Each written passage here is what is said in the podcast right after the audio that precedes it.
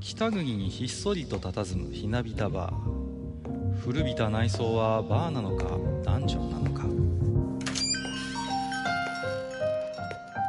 今宵も常連とマスターのよしな仕事が酒の魚だ少しだけ耳を傾けてみませんか愚者の宮殿の扉が開く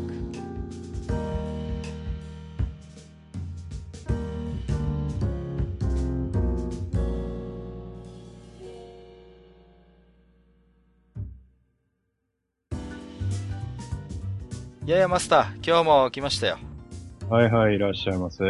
いやーどうですか最近は何かありますかいやー、もうね、うんはあの、時期が時期なもんですからね、いはいえー、結構忙しくてね。ああそうですかやはり年度末が近いということでね、うん、で、こう、まあ、追い込み時期なわけですよ。はいはいはい結構やられてまし てね、やられてる。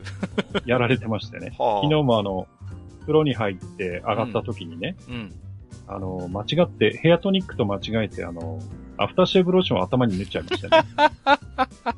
それはだいぶやられてますねまあね、あの、成分的には大体アルコールとメントールなんで、まあまあ大して変わりはしないんですけど。確かにね、そういう気もしないでもないですけれども。まああまあ、そんな中でですね、はいはいあの、まあ、ちょうどね、まあ、メタな話ですが、今日ちょうどあの、収録日ベースで、うんあの、最終回を放送しているドラマがありましてね、あー、ありますね。はいはいはい。はい。で、あの、まあ、えー某、えー某有名アイドルグループをなんか分裂させるきっかけを作ったような感じに報道されてる 方が、奥歯に物が挟まったような言い方です けど、まあ、あの方ですよね。はいはい。あの方があの主演のね、うん。ドラマがやっておりまして、はい。で、あの、そのドラマをですね、うん。あの、実は、あの、うちの、まあ、嫁がですね、うん。ちょっと見ておりましてあ、、そうなんですね。はい。はい。で、まあ、その、その方が目的ではないんですがね、うんまあ、見ておりまして。はい。で、僕も付き合ってちょこちょこっと先週か先々週ちょっと見たんですが、はあ、そうですか。あの、ボディーガードなんですよね。うん、そうですね。はい。で、何人かこう、複数の人がいて、こう、行動するために、こう、時計をみんなで合わせるんですよ。あー、やりますよね。はい。誤差なしとかってうんうんうんやるんですよ。な何時何分何秒っていうのを合わせるんですよね。はい。で、当然シーンで、こう、みんなが腕時計をパッと出して、うんこう、みんなでこう、付き合わせてうんう、んで、こう、ぶさなしってやるんですが、うん。はい。あの、その中でですね、うんあの、一人、あの、斎藤匠さんという俳優さんがいらっしゃいます。はい。割と若手のはいイケメンの方。はい。あの、ちょっとセクシー系のですそうねで。すよね。はいはい。はい。はい。あの、衣装、衣装合わせに行ったらパンツしかなかったっていう話もちょっと聞きました けど。まあ、その方がですね、はいはい。あの、役の上でそのつけていた時計がですね、うん。あの、ルミノックスというメーカーの、ああー、はいはいはいはい。うん。はい、わかはりいます、よ。あの、腕時計をつけてましてね。うんうんで、何を隠そう、私もあの、ルミノックスを使ってるもんですかうん。らあ、、そうなんですか。あらららはい。ちょっと、ちょっと嬉しくなっちゃいましたね。ら。 そういうの嬉しいですよね。はい。わかるわかる。うん。僕もあれですもん。あのーなんていうんですかね、サブで持ってるミニコンポが、あのー相棒の右京さんのやつと全く一緒なんで、おーって思いました ね。あのー伝言、デノンのやつなんですけどね。うん、そういうのなんか嬉しいですよね。はい。そうそうそうそう。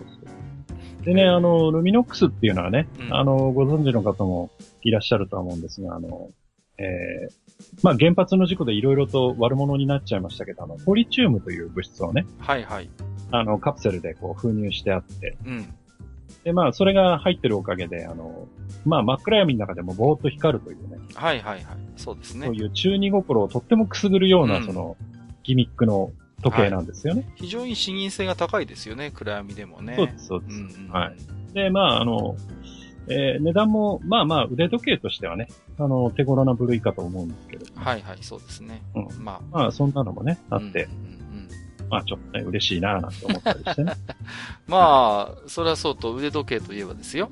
はい。はい。まあ、あのー前回の例の回でもお話はしましたけれどもね、はい、はえーい。こちらのスポーツも、まあ、割とこうね、腕時計メーカー、かなり協賛してるなという印象もあるんですけれども、はい、はい。ね、まあ、あのー恒例とはなっておりますけれども、いよいよね、えー今シーズンも F1 がいよいよ開幕間近ということでね、ほう。そうなんですか。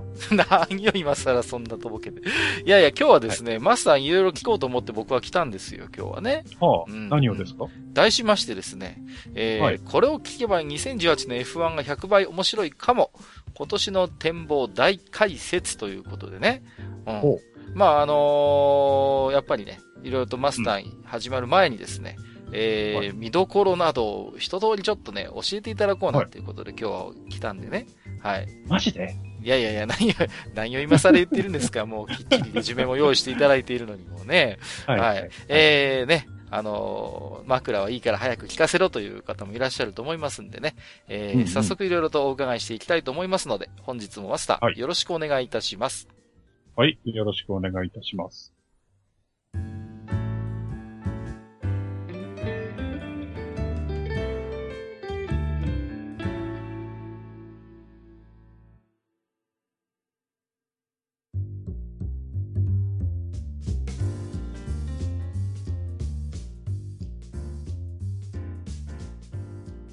はい、えー、それではね、本日は恒例となりました。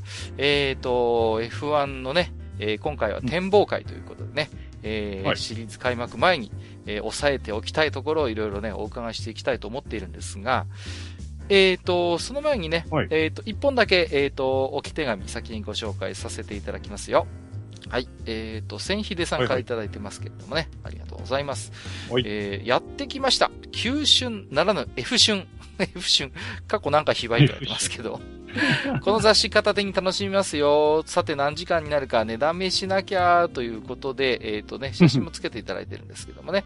まあ、 はいあのー書店でもね、えーいよいよ、おー F1 のね、えーまあ、今年の、えーガイドブックうーが出揃ってきましてね。まあ、この時期ってまあ、F1 に限らずね、えっ、と、プロ野球の選手名鑑とかも大体並ぶような時期なんですけれどもね。うんうん。はいまあ、非常にこう、スポーツがね、いよいよ始まるなという雰囲気にはなってるんですけれども。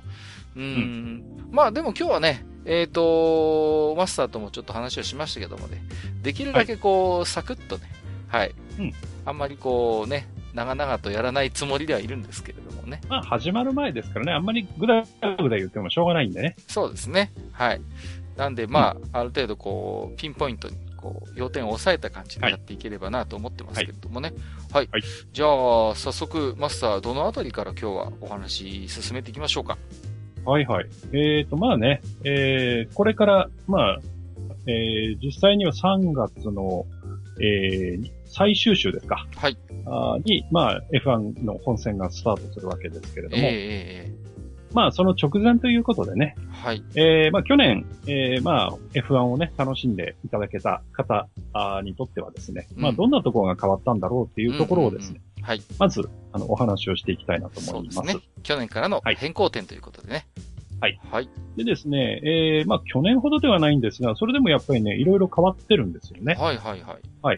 というわけで、えー、まずはルールとレギュレーションについてお話をしたいと思います。はい。で、まずルールですね。ええー、これがですね、えー、今年の F1 の一番大きな変更点かとこう言っていいのではないかと思うんですが、えはい。えー、いわゆるエンジン、まあパワーユニットと称する、うん。えー、ものですね。はい。はい。まあ、エンジンと、えー、モーターがくっついて、まあ、動力になっていると。まあ、この辺の解説も、お前回やりましたけれども、はい。えー、このパワーユニットのですね、えー、なんと年間使用できる機数がですね、はい。えー、去年は4機だったんでうすん、うん、うが、ん。えー今年3機とあー、減ったんですね。はいは1機減らされましたうん、ね。うん、うんうん。で、えー、さらにですね、えー、まあ、えー、PU というのは、パワーユニットというのは、えーいくつかのエレメントからなってますという話も、お前回解説でさせてもらいましたそうが、でしたね。はい。えーそのエレメントの中で、えーう ICE、いわゆる、えーエンジンの部分、はい。えーそれから MGUH、えーうんモータージェネレーターユニットのヒートの方ですね。はい。はい。それとターボチャージャー。まあ、これ繋がってるものですが、はい。えーこの3つについては年間3期までと。うんうんえーで、残りの MGUK、これは動力になるモーターの方ですね。うん。はい。それと ES、エナジーストア、いわゆるバッテリー。うんそれからコンピューターエレクトロニクス。はい。えーこの部分の3つのエレメントはなんと年間2機しか使っちゃダメよと。うーん。かなり少ない印象がありますけれども。そうですね。うんまあ、あの、お金を、まあ、PU にかけるね、お金を制限したいということで、こういうルールになってるんですが、はいはい。まあ、こういうことでね、まあ、3期までということになります。うんうんでえーこのパワーユニットのいずれかのエレメント、まあ、要素ですね。はい。えーこれが、えー規定数を超えた場合、例えばターボチャージャー4機目使っちゃったと、うんうんうん。えーいうような場合にはですね、えはー、い次戦、まず10グリッドの降格というペナルティを食らうと。うん、結構重はい、たいいでうすよことにねな。ります。うんはいでですね、あの、まあ、よくあることなんですが、あの、エレメントをいくつか一気に交換したなんていうことがあるんですがえ、ええええーそんな感じで同時に他の要素もですね、うんえー規定数を超えちゃった場合、えーはいはい例えば MGUH とターボチャージャーを両方、え4機目使っちゃったという場合は、ええうん。えーこれで20グリッド降格という話ではなく、はい。えーまず10グリッド降格した上で、えーさらに要素1機ごとについて5グリッドの降格をするよ、おはい、いうルールになっています。ーはい。えーで、えーまあ、これで、例えば MGH とターボチャージャーを4機目使ったとすると、それで15グリッド広角になるんですが、はい。えー15グリッドを超えるグリッド広角の場合、うんまあ、20とか30とかっていうグリッド広角になった場合は、もう最初から最高尾スタートだよと。ああー、はいはいはい。まあ、その辺少し簡単なルールに、えー変わってます。うん。はい。なるほはい。まあ、これが一番大きなパワーユニットの制限ルールですど。ね。はい。うん、で、あとはですね、えーまあ、レースが始まって、例えば事故が起きました、セーフティーカーが出ましたという時にですね、はい。えーセーフティーカーが最後引っ込んで、大体そのまんま、えーローリングスタートという形でレースが再開するんですが、はい。えーこれが、えー基本的にはもう一度セーフティーカーが引っ込んだ後でスターティンググリッドに止まって、うん。そこからいわゆるスタンディングスタートという、用意ドンのスタートをするというふうに変わりました。うーん。はい。一回、なんていうんですか、仕切り直しみたいな感じですかそうですねうんうん。仕切り直して完全に、あの、スターティンググリッドにもう一度並び直して、ははいい、はい用意ドンスタートするといああ、なるほどね。う、はい、形に改められたという。うん。ですね。何ですか、これこれは、いは。いたか、う。うんん、やっぱりあれじゃないですかね。あのー、スタート直後っていうのはいろんなイベントが起きやすいですから、はいはいはいはい。まあ、去年もありましそたよの辺をね。狙ってのことじゃん。少しあれですかね、安全にと言いますか。あまりこう、いや、逆でしょうね。逆にその、うん、スタートの直後の混乱を目し的として、あー要は、そうかそうか。小的要素を少し追加したとうんいう。少しまあ見せ場を多く作るような意図があるんですかね、そうすると。はいなるほどね。はいはい。でですね、この小的要素とかそういう面での改正がもう一つありまして、ええーイベントのタイムテーブルが変更になってまして、えはい。えーいろんなスタートがですね、うんいわゆる政治、えー何時0分ではなく、うん。えー10分からのスタートになった。え、ジャストタイムじゃないんですかジャストタイムじゃなくなりま した。例えば今までだったら、えー3時スタートとかだったのがうん3時10分スタートと。へえ。え、ななんんでかこれ、ヨーロッパでのそのテレビ対策みたいですね。テレビ対策はあ。よくわかりませんが。うーん、はいなんかあれなんまあですそかれねで。少しでも視聴率を稼ごうというようなことなんじゃないかなと思います。ああまあ確かに、想像ですけど、例えば3時から中継って言った時に3、3時用意どんだと確かにもう、 テレビ中継が始まった瞬間からスタートしてるわけですもんね。 もしかしたらですけどね、これはね。だからうん、もしテレビ番組がそういうジャストタイムから始まるんだったら、まあ10分ぐらい、そういうね、余裕があった方が確かにいろいろと演出はしやすいでしょうからね。まあそんなことでね、うん。はい。えー政治ではなく10分からのスタートになっなるほた。ど。はい。あとですね、えー去年あたりも、あの、ランスストロールボッチャがあっちこっちですごくやってたんですが、はい。あの、古い F1 マシンを使ってですうね、ん。えーいろんなサーキットでこう、要はテスト走行をやるはいはいはい。と。はい。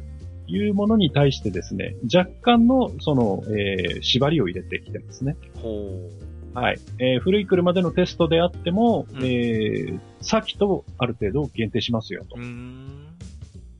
やっていいサーキットを、まああんまり変なところでやってくれるなってことですね。ああ、そうですか。はいうんあとですね、えー古い車であの、デモランイベントなんていうのも、もうやることがあるんですけれどあも、あ、はいはいはい。はい。えーこれもですね、えー走行距離は50キロを超えちゃいかんと。ほう。あと、その、えーいわゆる現行のタイヤではなくて、デモラン用の特別なタイヤを使いなさいと。はい。あなるほどね。あんまり、なんていうんですか、本番を見越したような準備みたいな使い方はしちゃダメですよっていうところですかね。そうですね。はいうん。まあそういうことだと思います。なるほど。あとですね、えーこれは、えーよく転ぶか悪く転ぶかわかりませんが、はい。いわゆる、あの、ワークスと言われうる、んえーチーム、それから、えーカスタマーと言われるチームがありますよね。例えば、はいはいメルセデスチームはワークスチームですしう、ん。えーメルセデスのパワーユニットを買って使っている、例えば、えーフォースインディアであるとか、ウィリアムズというのはカスタマーチーム確とかに。言われるわけですが、はい。えーこのカスタマーチーム、それからワークスチームで、えーうんパワーユニットに差をつけることが禁止になりました。ほう。じゃあ、まあ、まさに全く同じものを使ってくださいよっていうことそうですね。ああ、はいこれはハードウェア、ソフトウェア両面です。なるほど。じゃあ本当にハード、ソフト両面で、えーは全いく同様のものにしなさいよっていうことなんですね。はいうん。ですからね、あの、まあ、引退しちゃいましたけども、あの、フェリペ・マッサという選手がね、はいはいははいい。メルセデスのパワーユニットにはメルセデスしか使えないモードがあるんだよ、みたいな話をして、まあ、ちょっと、ね、えー波乱を起こしたりしてましたけど物も、議を醸しましたね。はい。そういうことはこれからは禁止ですと。あ、もうはっきり NG であるということなんですね。はいうん。いうことになりました。ははいい。この辺がね、今年のレースにどれほど、えーうん影響を及ぼしてくるかというところですけどもね。そうですね。はい。はいあとですね、これはあの、まあ、これからの話なんですが、うん。あの、今年中に導入するという話なんですが、はい。えー各ドライバーが、まあ、レース中ですね、うんえーまあ、どんな健康状態にあるのかというのを、要は、えー車の、えーいろんなパラメータをテレメトリで取るだけじゃなく、はい。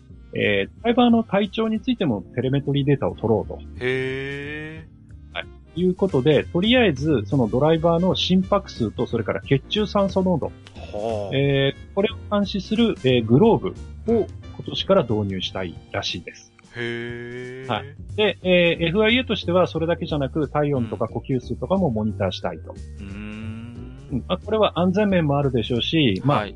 あー一方ではやっぱ小的な要素ああ、そうでしょうね。うんうん。確かにね。もあるかもしれません。はいはいはいは。はいいはい、口では強がってても、めっちゃ実は心臓バクバクしてたみたいなそうそうそうそう使われ方をすられるかもしれないってことですね。はいうんでね、あのーまあ、一般人が見てもね、えーきっともって、その、えードライバーっていうのはこんな過酷な条件で2時間も走ってるんだっていうのがわかりますんで、そうですよね。うんまあ、面白いかなと思います。確かにね。はい。えーそれからですね、まあ、細かいその車についての決まり、まあ、レギュレーションの部分なんですけれども、はいはい。まず、えータイヤがちょっと変わりましたね。ほでですね、えースーパーハード。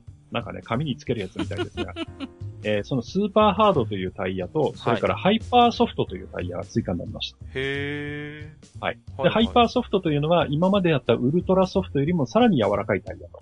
あ、じゃあもう、本当に、まあ、路面に吸い付くような、はい タイヤということですよね。とうんいうことになってるんですが、うん。えー実は、えーこのハイパーソフトというのは、今までのウルトラソフトであると。はつまり、あの、全体的に一段階柔らかくしたよということあ。あなんであ、は。すねあはあはあはあはあ。はい。なるほど。で、えーまあそんなんで、えータイヤの数が増えましたと。まあ、といいううことは、そのタイヤワークの選択肢がまあ増えたということなはんいで。すよね。で、全体的にタイヤを柔らかくしたということなので、うんうんえー今までよりは、えー今まで結構ね、あの、タイヤワンストップ、タイヤ交換1回のワンストップ作戦っていうのが主流だったんですうん。が、はい。まあタイヤを一段階柔らかくしたということで、はい。えーおそらくはそのタイヤ交換の数をちょっと増やして、まあそこもね、やっぱりね、あの、小的要素ということだと思うんですが、そうですね少。し見どころを増やしてやろうというなるほどね。はい。まあそういう目論みなんじゃないかなと思います。少しでもそういう駆け引きを、の場面をこういっぱい作りたいっていう意図がなんか見えますよね。はいうんで、あとですね、まあ今回ね、あの各マシンの、えー画像もですね、用意してますが、はい。えー一番、車、車体で一番大きな変更というのは、例のですね、えー下駄の鼻緒のような、うん。はい、ヘイローと呼ばれる、まあ、うん。えー頭部保護デバイスですよね。ついにつきましたね。はい、これが義務となりました。はい。えーおかげで、まあマシンの見た目が随分と変わってま本す当ねで。すね。本当印象がガラリと変わったんじゃないですかうん。はいで、このヘイロー、まあハローですけれども、これは、あの、チームで独自に作ることは許されていません。あ、そうなんですね。はい。はい。で、えー FIA が認定しているのはどうやら3メーカーあるらしいんですがう、んうんうんえーその3つのメーカーのいずれかから、まあ、買って使うと、うん。はい、いうことになっているようです。なるほで、まあ、ある程度ね、その、えー色を塗ったりだとか、ど。うん。えー若干のえーデバイスをくっつけたりだとか、そのくらいは認められているので、なるほど。じゃあ、はいいずれベースとなるものはその3種類からはい用意しなさいよということなんですね。はいですからまあ、後でね、見ていただきますが、ある、ちょっとだけね、各チーム、えーそのヘイローの、えー見た目が違うというような感じになってまうす。ん、そのようですね。はい。あとですね、えー去年いろいろとバタバタ、あーケンケンガクガク、えー文句があった、うんえーシャークフィンという、えーはいはいまあ、ボディ後部のヒレみたいなやつうん。うんうん。それからそのてっぺんについた、あの、なんかね、テレビの室内アンテナみた いな T ウィングというやつ。ティビングね。はい。これは規制されました。あ、やはり。はい。うん、うん。はい。。ただし、えー完全撤廃ではないです。うーん。はい。あの、ルール上ですね、えーまだ若干その、えーそういうものが付けられる余地というのが残されてまして、ほうほえーまあ、今年のマシンを見てもね、あの、去年のような、あの、どでかい真四角なシャークフィンというのは見られなくなりましたう。が、はいはい。えーなだらかに下がっていく形のシャークフィンというのは今年もちょこっとついていると。うんうんうんで、えー T ウィングも、えー去年のような T ウィングはもちろんダメですけれどもうん。、はい。えー後ろの方にですね、なんかひっそりとそれっぽいものがちょっとついてたりします。はい名残みたいな感じでね。うんはい。。まあ、ただね、えー結構じっくり見ないとわからないぐらいのものにはなってます。だいぶ目立たなくなったんですね。うんはい。まあ、その辺はね、まあ、えー結構歓迎される向きなんじゃないかなと思います、そうですね。。はい。あとですね、えーこれはまたちょっと、えー特殊な話なんですが、えーはいトリックサスペンションというものが禁止になりました。トリックサスペンション。うんはい。でこれがですね、えーちょっと面白いもので、あの、えーハンドルを切るとですね、マシンのハンドルを切ると、その、ハンドルの切り角にえー連動して、えーフロントサスが動いて、うんえー車高が変わるというものですね。ほーはい。うんで、これを、えー去年はレッドブルとフェラーリが使っていたそうです。はいはいはいはですが、今年このトリックサスペンションというものは禁止と。い。禁止。うん。はい。ですからハンドルを切っても車高変わっちゃいかんよと。あ、なるほど。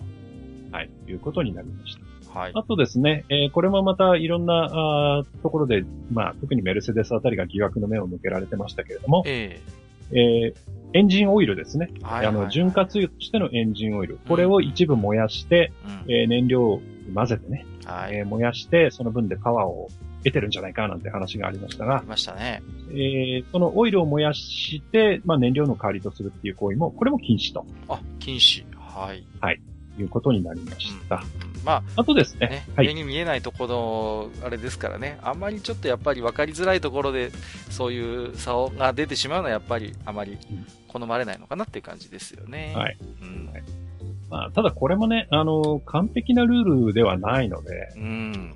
まだ今年の、えーテストあたりを見ててもちょっと怪しい向きが見られたりして ます。あらららら、そうですか。はい。まあ、その辺はね、あの、狸と狐の馬鹿し合いですから、まあ、 F1 そうですなよんてのね。確かにね。あの、ルールのどこに穴があって、うんそこをどういうふうにつついていって、自分のチームだけ有利な条件を得るかなんていうのがね、うんうんうんうんまあ、日常茶飯事行われているわけで、まあね、はいそうですよね、確かに。まあ、この辺ね、またどんな、その、馬鹿し合いがあるかっていうのもちょっと楽しみにしてうん、それもそれでね、やっぱり見どころですからね。はい。あとですね、まあ、あんまり見てて関係のないところかもしれませんが、はいいえーいわゆるパワーユニットの一つのエレメント、まあ、いエナジーストアですね。うん。えーバッテリーの、えー最小重量と容積の規定というのが、えー新たになりました。はいはいはい。えーそれからですね、まあ、これは、えーまあ、ハルヘイローがついたからということなんですけれども、はい。えー各マシンについているオンボードカメラ、うんえーそれから、えードライバーが後ろを確認するミラーですね。はい。えーこのつい、つく位置というのも、レギュレーションで決まってるんですが、これがまあ、はヘイローがついたということで変更になっているああ、なるほど。はいはい。ということです。はい。で、えールール的なものはこのぐらいなんですが、ええー実際の今年のスケジュールですね。えはい。はい。でですね、実はまた、えーグランプリが一つ増えました。おおで、今年は歴代最多タイとなる全21戦といすうことごいですね。ただ、えーこの21戦の中で、えー去年まであったマレーシアグランプリというのは今年はもうなくなってしまってましてう、んうんうんえーマレーシアがあーなくなった代わりに、まあ、1つ増えたということなので、2つ入ったということなんですけうんど、はいはいはえ2つ入ったのが、うんあーフランスグランプリ、い。ほう。それからドイツグランプおリ。ドイツ戻ってきましたか。はいはいはいはい。はいということで、えーフランスはですね、ポール・リカールサーキットというサーキットで行ポルわれリカまル。す。はい。はい。それからドイツはホッケンハイムですはあ、ね。ホッケンハイム、懐かしいというか、ね、おなじみの、ここともう一つありましたよね、なんか有名なとこがね、なんだっけな。ありますよニュールとかあありますそうニそュうープそうそうルクリックとか。はいね。、大体そこか、ここ、ホッケンハイムが多かったですよね。うんうんうん。はい久々に聞いたな、まあねホッケンハイム。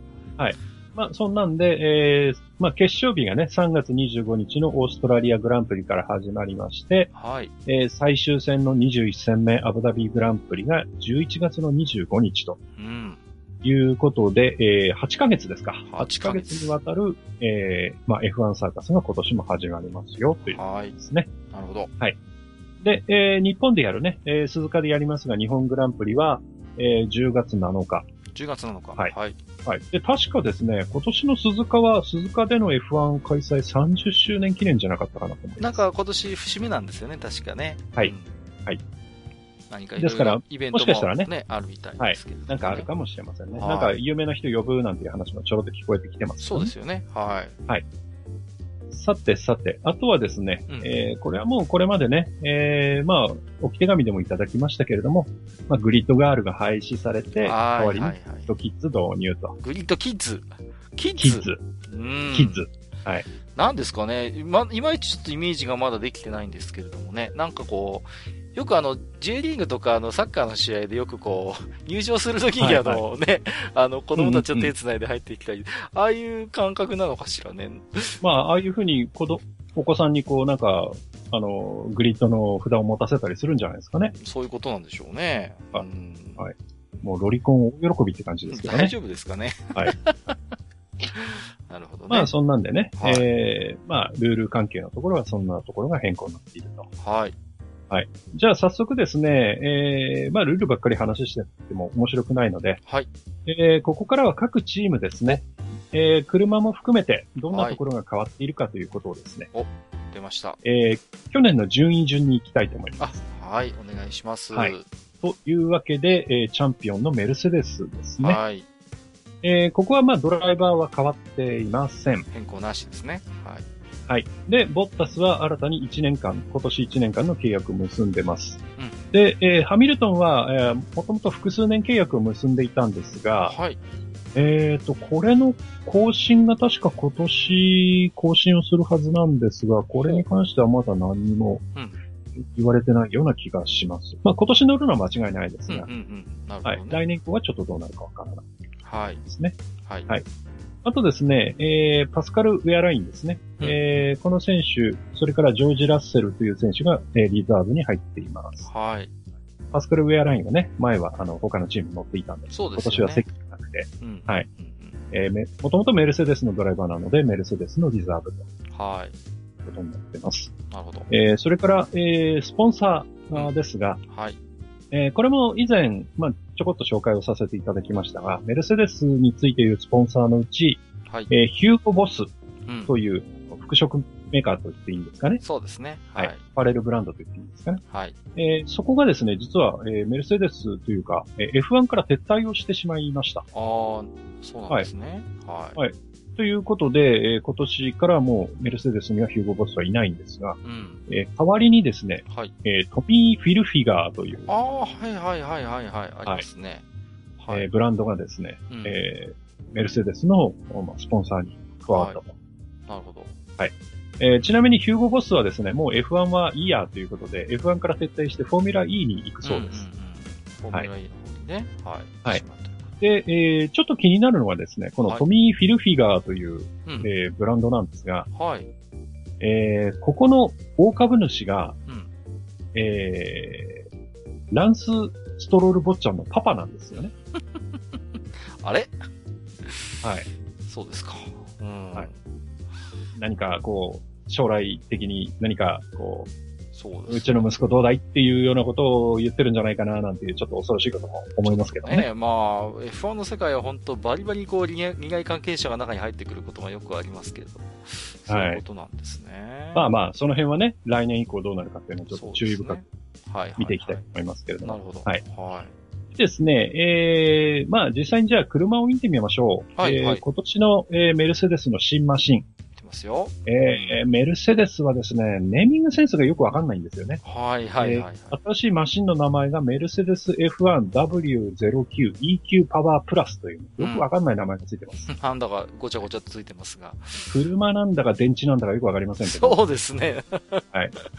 まあ、あの、そんな名前がついてます。はいはいで、えー写真を用意しました。はい。で、見ていただいてわかるように、うんまず、えー目を引くのはやっぱりヘイローですよね。ヘイローは目立つね。こうやって見るとね。はいうん。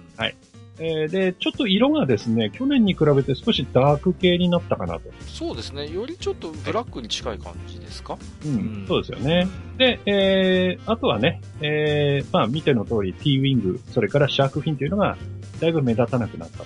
そうですね。あの、以前の試験段階の写真を見ると、うんもうなんか本当に取ってつけたような感じですけど、まあ、それなりにマシンと一体感をなしているのかなっていう感じにはなりましたよね。そうですよ。ね。うん、はいで、でもですね、まあ全体的に見ると、はいえーまあ去年のマシンと比べたときにですね、うんまあヘイローのありなしでもちろんわかるんですが、それがなかったらあんまり差はないかなと。ああ、まあ確かにね、はいそこを外して考えてみると、そこまでは変わらないですかね。だからまあもちろん細部はね、いろいろアップデートされてるんでしょうが、はい。えー全体的に見る感じでは、えー去年のマシンとそんなに変わらない。うんうんまあいうことで、まあおそらく、えー去年のマシンの発展型なんだろうと。うん。うんうんうんはい。ことが言えるかと思います。うん。まあね、マイナーチェンジと言っていいのかな、メルセデスのマシンはね、あの、ディーバなんて言われてね、はいはいはい、はいえー少々、まあ強かったんですが、気難しい面があったと言われてまして、うんうんうんうん。セッティングが難しかったらしいですが、まあその辺をね、少し解消してきてるんじゃないかなと。うん。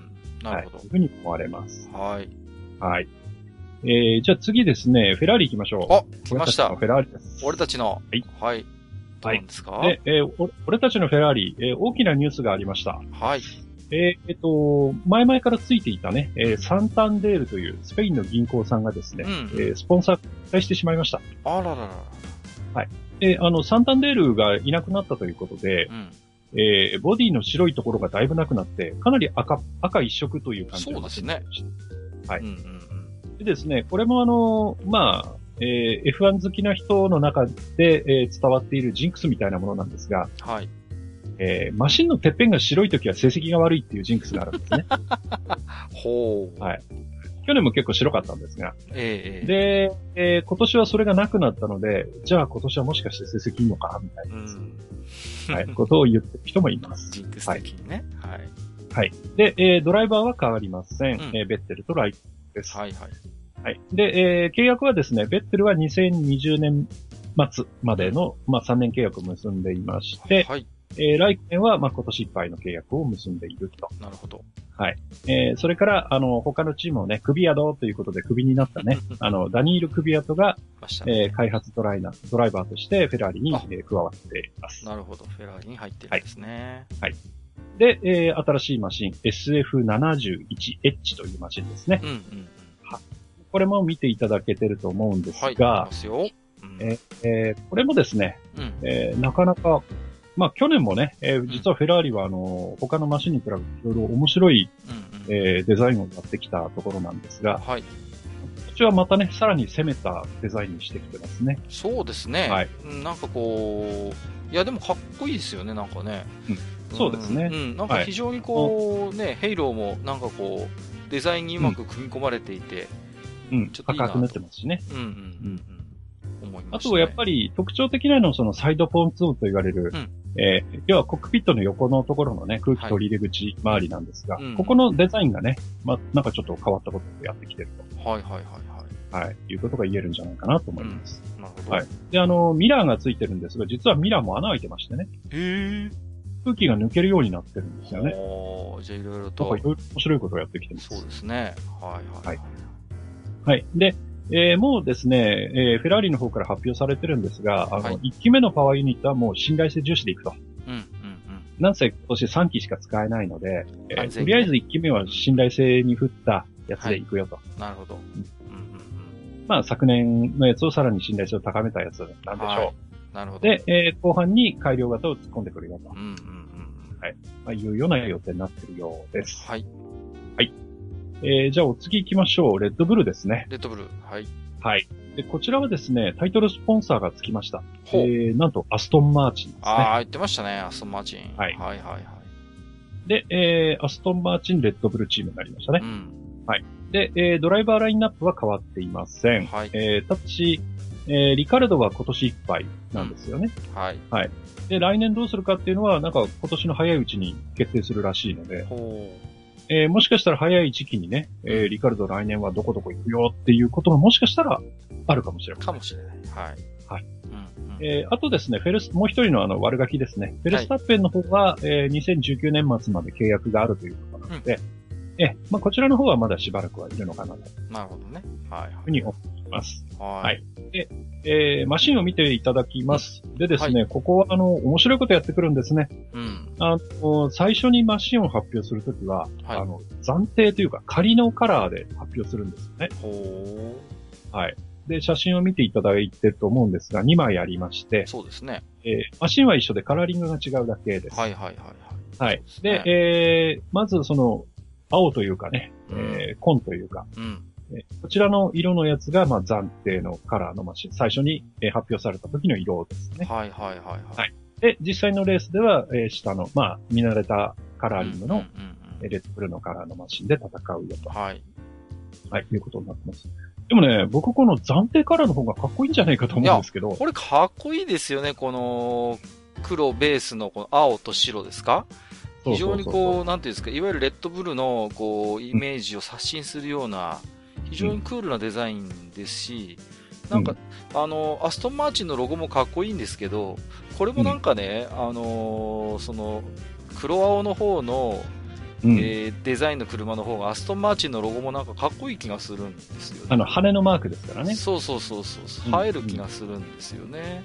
うん、なんかね、 下のやつはまあ、いかにも、あレッドブルだねっていう、あの、デザインなんですけれどもね。うん、これも後でね、ちょっとブログに載せておきたいと思いますけどもね、皆さんはどよちくら、ね、あの、レッドブルのほら、CM ではね、レッドブル翼を授けるなんて言ってますけど、ね、確かに、ね。まさにその翼がね、あの、リアウィングのところにデカデカと出てますからそね。うそうそうそう。うん、はいかっこいいと思うんですけどもね。うんなはいんかね、まあ、そんな声もね、結構聞聞こえてきてますけどね。確かにね。はいこの、でもやっぱりあれですね、こう、相変わらず質感はこう、マットな感じというかね。うんあんまこう、そうですツねヤツヤしてないのは、この辺は、あの、投手してるんですね、レッドブルはね。はい。。そのようです。はい。でですね、えー細部を見ていきますと、うんうんまあ、きょここもね、あの、去年のマシンとそれほど大きく変更はないんですが、はい。えーそんな中でですね、やはりそのサイドポンツー周り、うん。えーここがですね、あの、きょやっぱ去年のフェラーリの感じをちょっと真似てきてるのかなと。ほね、特徴的なのは、そのコックピットの横にですね、ちょっと、えーわかりづらいんですが、こう、羽のようにですね、うんえー飛び出してる構造物があってですね、う。はいはいはい。はい。で、えーおそらくエアロー的にも何かしらの働きをさせるのであろうというようなのが、まあ、飛び出てますね。はいはいはい。はい。でですね、えー実はこのマシンですね、シェイクダウンと言って、まあ最初にそのエンジンかけて外で走らすという、うん。えーイベントの時にですね、いうんうんいきなりクラッシュしてます。 えー、えー、ということで、あの、その後もですね、結構あの、まあ、リカルドも、それからフェルスタッペンもクラッシュしてる ので、もしかするとナーバスなマシンなんじゃないかなとあいうら心配がちょっとあります。あらら。はいうんまあ、ただね、二人とも腕のあるドライバーなんで、はいあの、開幕までにはきちんとその辺アジャストしてくるとは思うんでうすん。が、なるほどね。はいうん。若干ちょっと心配になるところではあります。そうですね。はい。はいで、もちろんですね、今年のレッドブルも、えー、パワーユニットはもちろんタグホイヤーえーで すね。はい。まあまあ、ね、あの、タグホイヤーの皮を被ったルノーですよねあ。はい、はい、そうですね。まあ、はいこの辺はね、過去の愚者級 F1 回聞いていただければ、いろいろ何度も取り上げてますんでね。はい。そうですね。はい。うん。で、えー、まあ、えー、皆さんね、最近あの、まあ、いろいろ、レッドブル、それからホンダの周りがいろいろと、まあ、報道がやかましいというか、はい騒がしいので、はは確かに。はいあの、来年はね、まあ、今年はもちろん、タグホイヤーという名前のルノーですが、はい。えー来年からはホンダなんじゃないかというね、えー噂が随分と立っておりまして。そうですよね。なんと言ってもね、はいドロロッソンがありますから。うん。はい。で、まあ、ルノーとしては面白くないわけですよ。まあね、確かにね。えー、来年からその、例えばホンダを乗せるっていうふうに決まってるとするとですね、はい。あまりその最新のルノーのパワーユニットをこうレッドブルに見せたくはないわけですよね。そうですよね。これからも契約してくれるんだったら、まあ、いいんでしょうけど、え、今年までのお付き合いだったら、そんなにうちも手の内全部見せたくはないですよ、みたいなね。うんね、そういう、当然まあそういう心境になるとは思うんですが、はいはいまあそれもあってか、うん。まあルノーはですね、レッドブルに、うん。あの、来年どうするか、まあルノーにするのか、ホンダにするのか、はい。その辺、5月中に決めろやと、早くはい白黒つけろと。うんはい、いうふうにどうもルノーはレッドブルに迫っているようです。なるほどまあレッドブルがね、それに従うかどうかはわかりませんが。そうですね。は。はいいでですね、まあ今年のマシン、まあ乗ってみて、えー、フェルスタッペン悪ガキがですね、うんえー他のルノーユーザーは脅威じゃないみたいなことを言ってます んで、相変わらずはい。言いますね。まあ今年もね、レッドブルはまあそこそこ早いんじゃないかなとう思いんまうす。ん。期待できそうですね。うんただですね、一点ちょっと心配なのは、あの、はマシン見てもらうとわかるんですが、うん。えースポンサーというか、あの、まあ、パートナーとしてついてるのが、えーエッソとそれからモービルワンなんですよね。はいはいはい。うん。はい。ところが、えールノーのワークスチームっていうのは、うんあの、使っているのが BP カストロールなんですよ。ほう。うん違う。つまり、ガソリンもオイルも違うんです。うーん。はいで、当然、ルノーとしては、うんえー BP カストロールの、まあ、オイルと燃料に合わせて開発をしてきてるはずなので、そうでしょうね。えーえーオイルメーカー、それからガソリンメーカーが違うということが、もしかして、レッドブルの弱点になるんじゃないか、うんなんていうことを言う方もいらっしゃいます。相性がどうかというところですよね。。はいははいい。まあ、その辺はね、実際、えーラウンドを見て、えー判断したいと思いますけどね。そうですね。はいうんはい。まあ、今年もね、台風の目だと思います。そうですね。はい。はいえーそれから、えーフォースインディア、ホースインディア。はい。行きましょう。えーフォースインディアと紹介しておりますが、もしかすると、うんえーシーズンが始まった時にはフォースインディアでないかもしれません。なんかここはね、そういう話がありますよね。はい。なんか名前がね、ちょっと変わりそうという噂が、うんうんえーまあ出ては消え、出ては消えしてですね。はい。台所事情はなかなか苦しいんじゃないかなとうんういうんいうことも、はい、思われますけれども。はい。はい。えーそんな中ね、えードライバーラインナップは変わっていません。はいえーペレスは契約を1年延長して今年も乗りますし、えーオコンはね、えー複数年契約の最中ですので、まあ今年はこの2人で行くうん。はい。ということになってます。うんで、新しいマシン、えー VJM11。はこのい。 VJ っていうのはね、あうんの、オーナーの BJ マリアだと思うん ですが、その11号車とはいうい。感じなんですかね。なるほど。ねやっぱりピンクです。ピンクですね。まあちょっと見慣れてきた感はありますけれどもね、ちょっとね。うんまあでもね、こういう派手なマシンもあっていいと思いますよ。まあ、はい入る、入りますよね。まあ、帰ってね。で、やっぱりね、えー、まあ見比べてみると、えー去年のマシンに比べてどこ変わったんだというレベルなんですよね。はいはいはいはい。だから、えーキープコンセプトで、えー去年のマシンに、まあ、きょ去年流行ったね、えー、プリキのトレンドを若干入れてきたというような感じに見えますが、あんまり大胆にはこう、ね、いじってないかなという。うん、だからやっぱり台所事情が苦しいのかなというふうには思いますね。していないのか、できていないのかっていうところですよね。そうですよねうんはい。まあね、あの、フォースインディアは結構ね、あの、日本人スタッフの方もいらっしゃるんで、ほう頑張ってほしいんですが、なるほど。はい。まあちょっとね、心配な面もあるところですね。うん。えー、それからお次行きましょう。ウィリアムズウィでリアすム。ズ。はい。えーこちらはね、非常にあのカラフルな、あの白にね、うんあのマルティニの、えーストライプの入ったマシンで、はい。えー戦っておりますが、そのマルティニがですね、なんとなんと今年限りと。なるほど。というわけで、この、えー白地にこの、えー赤青のね、うんうん。ラインの入った、えーウィリアムズが見れるのも今年限りということになります。いや、なんかもう最近のこう、ウィリアムズのなんていうんですか、もう個性として定着しつつあった感じもするんですけどもね、この。そうなんですけどね。はい、うんうん。残念ながら今年いっぱいということになったよ うです。そうですか。はいじゃあ、はいメインスポンサー探さなきゃ。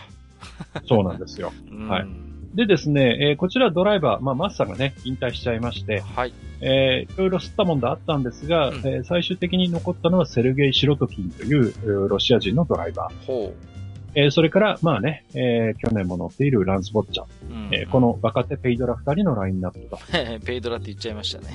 はい、いうことになっております。はい。で、えーリザーブドライバーにはですね、うんうんあの、腕の怪我から復帰を目指していたロバート・クビサ。おはいここに、はい。はい。彼がリザーブとして残っています。ですから、うん、えー実際は、うんえー若手二人がレーシング、レースドライバーなのでうん、、うん、えーフリー走行なんかは結構クビサが乗って、うん。はい、はい、はい。えー、草が空力のセッティングをいろいろ煮詰めて、うんそのセッティングを若手に使わせるっていうパターンでいくんじゃないかなと。なんかこう、あれですよね。若手二人のちょっとこう、コーチみたいな感じしますよね。こううん、夫人を見てるとね。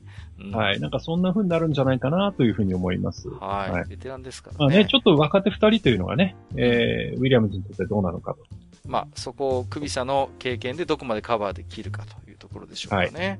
うんはいで、新マシンですね。えーはい FW41、うんえーなんですが、えーこちらはですね、えー昨年あの、メルセデスから、あの、パディ・ローという人がですね、はい。はい、テクニカルディレディレクターとして、あの、移籍をしてきまして、ほえーこの方はやっぱりね、メルセデスでそれだけ活躍してた人なので、う。うん。えー結構車をですね、えーいじってきました。はいはいはいで空力的にはね、いろんな挑戦を入れてきて、うんえー去年のマシンに比べると結構いろんなとこが変わってるよおうです。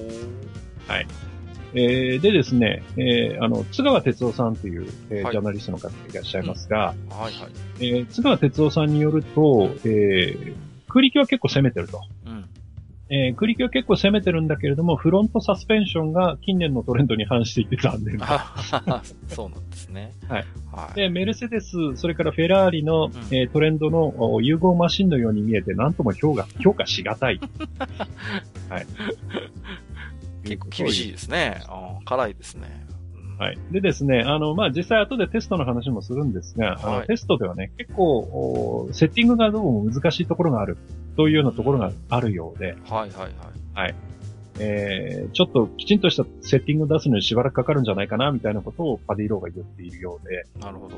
えーこの辺がですね、もしかしたらその津川さんが指摘するフロントサスのお問題なのかなとかうん、ちょっと思ったりしますうん。うんあとですね、えーこちらのチーム、えーちょっと騒がしいのがですね、うん。はい。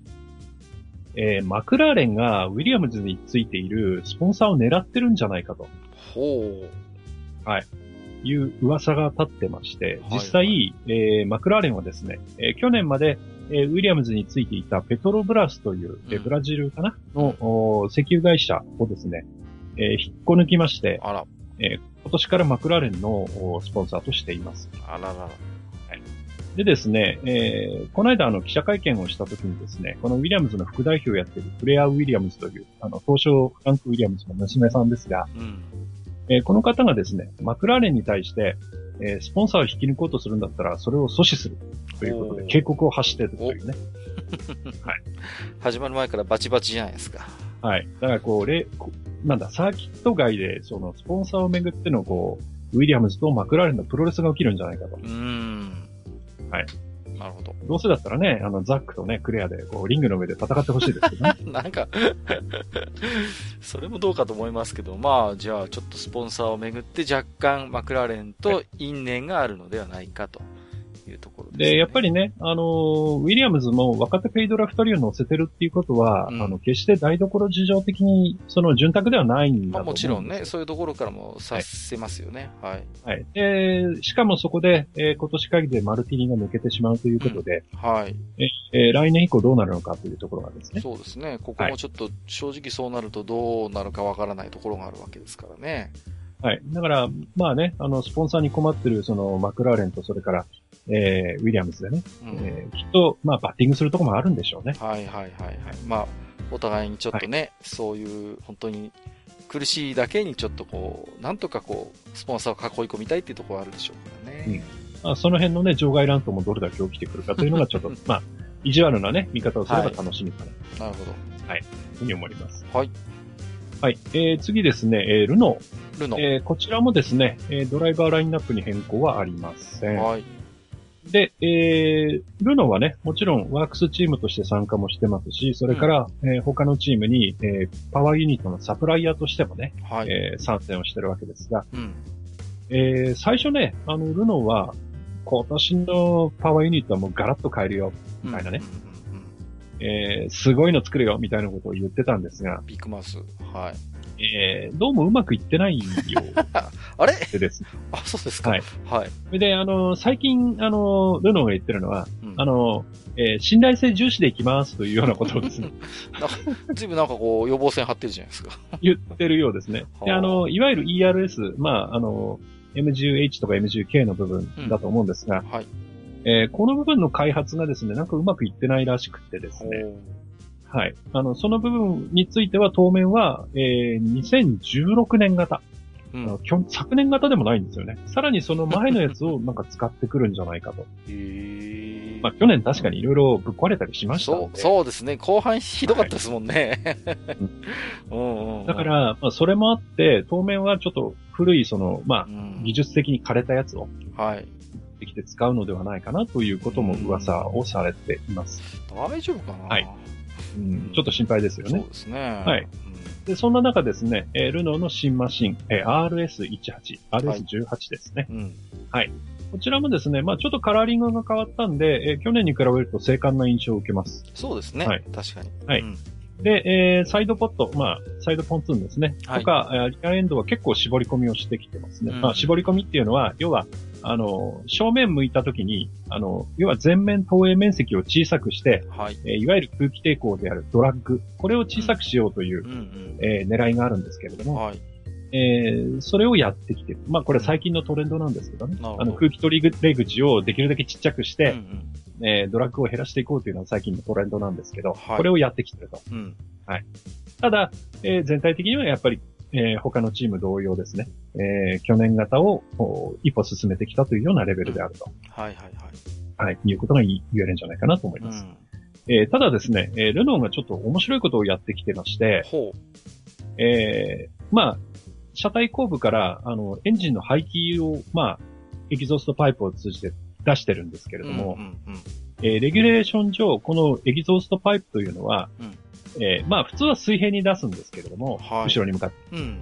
えーレギュレーション上を、えーうん確かね、プラスマイナス5度傾けることが許されてるんです少よしは角度つけていいわけだ。はいまあ角度をつけていいというか、まあそこまではその余裕を持たせてるというようなことだと思うんですけど、まあ、要は逆に、完全な水平でなくてもいいよぐらいの感じですかね。そうそうそうそう。なんですけど、ここはですね、その、えー許されてる5度ギリギリで上に向けてきてるらしいんですよね。へえ。許される範囲ギリギリまでやってるんだ。はい。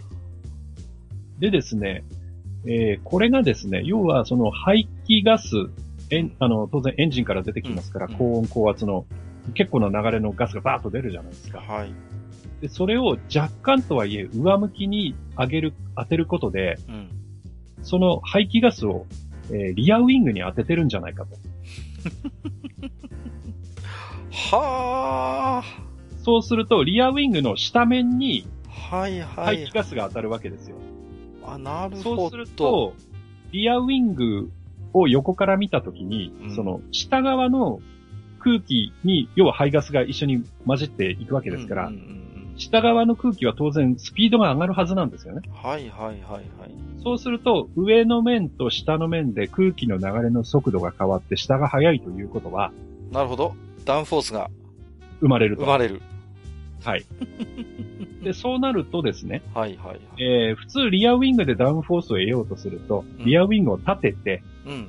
あの、前から来る、えー空気をですね、上に跳ね上げて、その分下に押し付ける力をもらうわけじゃないですか。そうですね。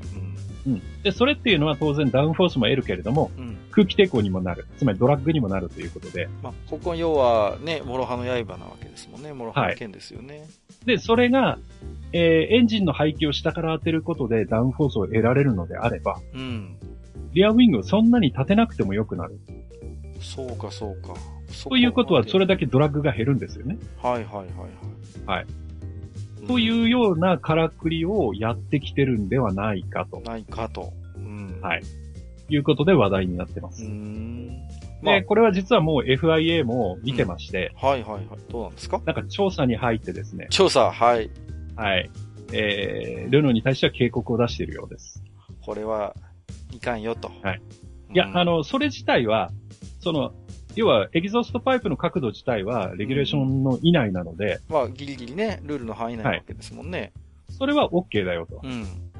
ただし、はい。その、排ガスを、えー、リアウィングに下から当てるという目的で、うんうん。その、エンジンの動作あの、つマッピングって言うんですけど、はい。要はエンジンの動作で変なことしてたらお前アウトだからなと。釘刺したわけですね。あーははいい。はい。だからこエンジンがこう、アクセルを踏んでなくても、う。うん。アクセルを踏んでなくても妙に排ガスがバーッと出るとか、あはい。そういうことをやってるとそれはアウトだからな、そうですということで警告は食らってるようですねあ、。なるほどね。でそのはい辺も、じゃあどう出るかっていうところですよね。はい。あとね、えー他のチームが果たしてこれを真似してくるところがあるのかどうか。そうですよね。これ、はいね、逆にこれが非常に効果的だってなればね、うん追従するチームが現れるかもしれない。うんはい。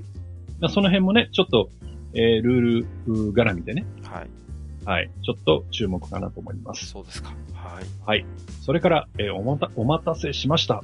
えートロロッソです出ね。たもうね、今年は何と言ってもまあ、トロロッソ注目ですよね。まあ、日本人にとってはね、そうなんです。はい注目はいのチームとなりました。はい注目えーはい。今年からね、えーはいルノーではなく、えーホンダとおパートナーを組んで、そうですね。えートロロッソホンダとして、はい。えーホンダのワークスチームとして、うんえーえーまあ、参戦すると言いやー、楽しみです。ってます。ははいい。で、えードライバーはね、えー去年後半から乗った二人、まあ、はいガスリーと、それからハートレーですけども、うんうんうんえーその新人コンビをそのまま継続するとはい。いうことです。はい。で、えー新型マシン、STR13 というマシンですけどもね。これね、見ましたよ。はいうんねあの、相変わらずね、あの、アルミ缶のようなカラーリングで。そうですね。あのーレッドブルがマットのようなね、えー食感であるのに対して、ここはいつもこう、艶のあるね、こう、はい艶やかなデザインになりますよね。うん。はいで、えーまあね、えー実際その、ホンダとのパートナーシップというのが決まったのが去年の9月ということでう、ん。これはあの、F1 マシンの開発にとっては非常に遅いタイミングなんですよね。いや、時間で全然ないですよね。うんはい。ということで、本来であれば、はいおそらくこのマシンは、あールノーのパワーユニットを乗せることを前提に作られている車のはずなんですよね。うんうんで、えーそれがホンダにスイッチになったということうん。で、はい。えー現時点では、えーホンダパワーユニットを乗せるための、うんこうまあ、改装というかう、んうんうん。そこが軸で開発された、まあ言っちゃなんですけども、とりあえずの車だろうと。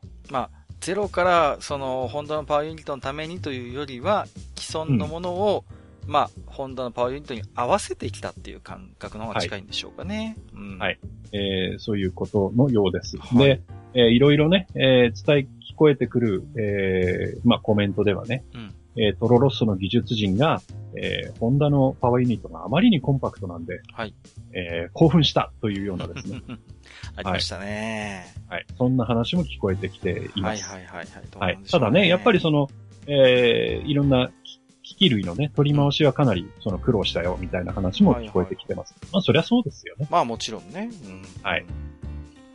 で、これえあーのまあ、1年目ちょっととねいうこともありまして、ちょっとマスさんに聞きたいんですけど、はいは僕いあはんいま。りこう、パワーユニット単体でね、見たことってないんですけども、やっぱりこう、メーカーによって全然形とかその取り回しとか違うもんなんですか、パワーユニットっていうのは。あのー、その辺もですね、うんあのー、まあ、パワーユニユニットの解説をしたときは話をしなかったんですが、うんうんまあ、その独特の機構として、そのターボチャージャーと、それから、えー MGUH というものがついてるんですけどうん。もうん、うんまず大きくは、このターボチャージャーと、それから MGUH をどこにうんうんうんそ、の置くかというところで、えーそもそものその、うんえーエンジンのレイアウトが変わってきちゃうんですよね。ああ、結構大きく変わるわけですね。はいあれば。で、そうなってくると、じゃあ、えーそれに伴って、例えば、ラジエーターをどこに置こうとか、ああー、はいはいはい。はい、はい。そういうところも変わってくるので、うんうんうんうんあともう当然ね、配管周りも変わるじゃないですか。そうですよね。もちろんね。はいうん。だから、それを、まあ、どういうふうに取り回しをして、どういうふうに収めるかっていうのが各チーム違ってくるので、じゃあやっぱりパワーユニットが変わってくればもうかなりその辺もガラリと変わってくるわけなんですね。はいこう。簡単にポッポッとこう右四駆みたいにこう取り替えるみたいな、 そういう感覚ではないわけですね。こう。はいハイパーミニモーターをハイパーダッシュモーターにしましたみたいな、あんなガチャコンみたいな感じでは全然なくて、もう うです密接にこのマシンの機構全体にこう複雑にこうコネクトしているといはういところですね。うんまあ、あの、今ね、そういう話が出たんで、まあ、ついでというかね、ここでちょっと言っちゃおうと思うんですが、はい。えーまず、トロロッソは、うんえーホンダのパワーユニットを、うん。えーまあ、トロロッソのマシンに乗せるときうんに、うんまあ、その、結構いろいろ大変だったと。うん。はいはいまあ、その、例えばララジエータとかそういうのうんをどう収めたらいいかはとい。はい。かいうに、まあ、そこそこ苦労があったよと。うんうんまあ、だけどうまく乗っかったよとうん。はい。いうことで、えー走っているわけですがう、ん。えー一方ですね、はい。ホンダからルノーにチェンジしたチームもあるわけですよ。そうですよね。うん。はい。また後でお話をするチームですが、はい。えーそこは、えールノーのパワーユニットは、ラジエーターが小さくて、乗せるのが楽だったって言ってるんですよ。ほう。うんはい。。これちょっと覚えておいてください。はい、覚えておきます。はい。小さ。はいい。ラジエーター。はい。うん。はい。はいわかりました。じゃあ次行きましょうか。はい。えー、次ですね、ハースですハね。ースえーはいアフリカチームですね。うんはい。で、こちらも、えードライバーのラインナップは変更はありません。うんえーグロージャンと、それからマグヌッセンか。ははいい。。の二人がそのままです。うんでですね、えーやっぱり、えー今年3年目ですか、ハースは。うんでやっぱり1年目はね、なかなか最初から目覚ましい活躍があったんですが、うんその後は、えー思うようなね、活躍ができていないということで、そうですね。オーナーのジーン・ハースはですね、うんえーこれから向こう2年以内うん。をちょっと1回目処にしようかなと。あら。うん。で、2年以内に上位を争うようなことにならなかったら、うんもうちょっとやってる意味ないかもね、と。あらららららら。いうこともちょっと発言をしております。うんですから、まあちょっとね、えーいよいよ正念場という感じになってくるんじゃないかなそうですね。ちょっとし今年、そういう意味では勝負の年になるんじゃないですか。うんはい。と思います。はいはい。で、えーまあ満を持してね、えー出してきた新しいマシン、VF18。なんかね、マクロスに出てきそうな名前ですけそどもうですね。変形するんですはね、いこれ。はい。 えーで、まあマシンを見ていただくとですね、まあうんちょっとこれ、あの、画像が暗くてですね、まあしかもちょっと引きの絵なので分かりづらいんですがう、ん。えー結構ですね、あちこちフェラーリっぽいんですよね。は特にあの、サイドポンツー周りというのあ。は、結構あー、はい。フェラーリですよね。確かにそうですね。ちょっとこう横に張り出した独特の形なんかも。はい。うん。で、えー、もともとハースというチームは、うん。えー、まあ、パワーユニットはもちろんフェラーリのパワーユニットを使ってます。はい。それから、いろんなパーツについてもフェラーリから供給を受けてまうんす。うんうんはい。で、まあ、ボディ自体は、えー自分のところじゃなくて、ダラーラというところに作ってもらってるとうん。うんうんいうことで、うんうん。かなり、その、かなりの部分を、えーフェラーリからの技術提供を受けているという、はい、うんあって、うんまあ、スモールフェラーリと言ってもいいんじゃないかなというようなマシンなんですね。スモールフェラーリね。ああ、はいなるほど。うん。まあ、そういうことで、まあ、フェラーリに似て似てくるのは、まあ、しょうがないのかな。そうでいふにすは。ね。それはしょうがないところはあるでしょうね。さっきも言ったように、やっぱりね、あのー、パワー演技とし含めてね、やっぱりいろいろ共通するところがあるのであれば、デザインはい全体としてもそれに似てくるのは、おのずと、そうなってくるところもあるんでしょうからね。ただ、やっぱりね、あうの、んフェラーリのパワーユニット、それからフェラーリに似た車ということになってくれば、うんうん当然ながら、成績だってうん、フェラーリに近づいて来ないとも限らないわうけんで。そうですよね。まあ、今年はルール上も、完全にパワーユニットは全く同じものを積んでいることになってるわけですからね。はいうんうんうんはいそうですよね。じゃあもうそういう意味でちょっはとい楽しみかもしれないですよね。そうですねん。はい。もしかしたら、えーまあ、さっきも言いましたけどね。うんもしかしたら、ハイスハースが台風の目になるかもしうれない。ん、可能性はありますよね。はいはというふうに言えるかと思います。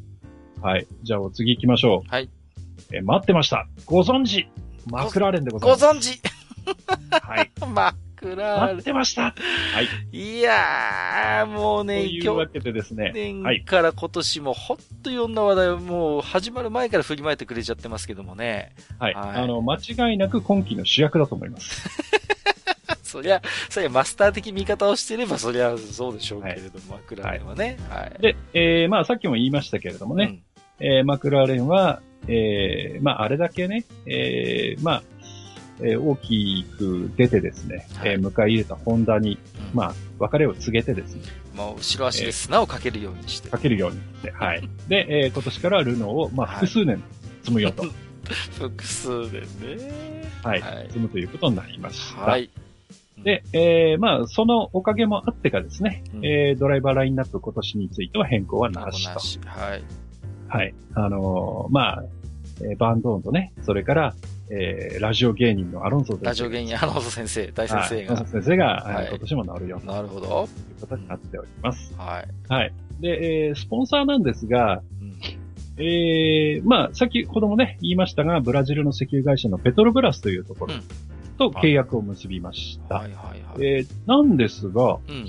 えー燃料とオイルはですね、うん今年はペトロブラスのものは使わないそうです。ほうんということで、おそらく今年は、うんまあ、去年と同じ BP かカストロールう。ガを使うのではないかと。何なんですかね、間に合わなかったってことなんですかねなんまあ、それもあるんでしょうし、まあ、いろいろ契約の問題とかあるんでしょうね。まあ、まあそうねでしょうね。うん。はいなるほど。まあ、逆に言うと、その、ペトロブラスを、うんまあ、ウィリアムズから無理やり、こう、土壇場になっても、もぎ取ってきたのかもしれない。まあですよそうねですよね。もういろいろね、もう、カストロール体制で準備していく中で、無理やり分取ってきたって可能性もあるわけですよね。はいはいうんでですね、えー、まあ、これはちょっと未確認というか、えー、早々ちょっと確認できなかったんですが、はいえー、結構早い時期にですね、うんえー、ザック・ブラウンという、あの、マクラ今のマクラーレンの偉い人がですうんね、うんいや、困ったよと。ほう。おもう、車体に、あうんの、スポンサーのステッカーを貼るところがないよと。も、いう集うようまなりこすぎちゃとっをて。、なんか言ってたような気がするんですけれども、はいはいはいはい。まあ、そのお発言をですね、裏付けるかのようにですね、うん。あの、とりあえず、あの、出るというはいは会い。社と、はい、あのスポンサー契約を結びましたね。パソコンの。は出いる、パソコンの出るですね。はいはいはい。で、まあ、先ほども言ったように、ペトロブラスもつきました。うん。はい。ということで、はいえーマシンを見ていただきたいんですが、見てますよ。 えー、ステッカーを貼る場所がもうないですよね。いやいやいやいや、ゴロゴロじゃないですか。はい。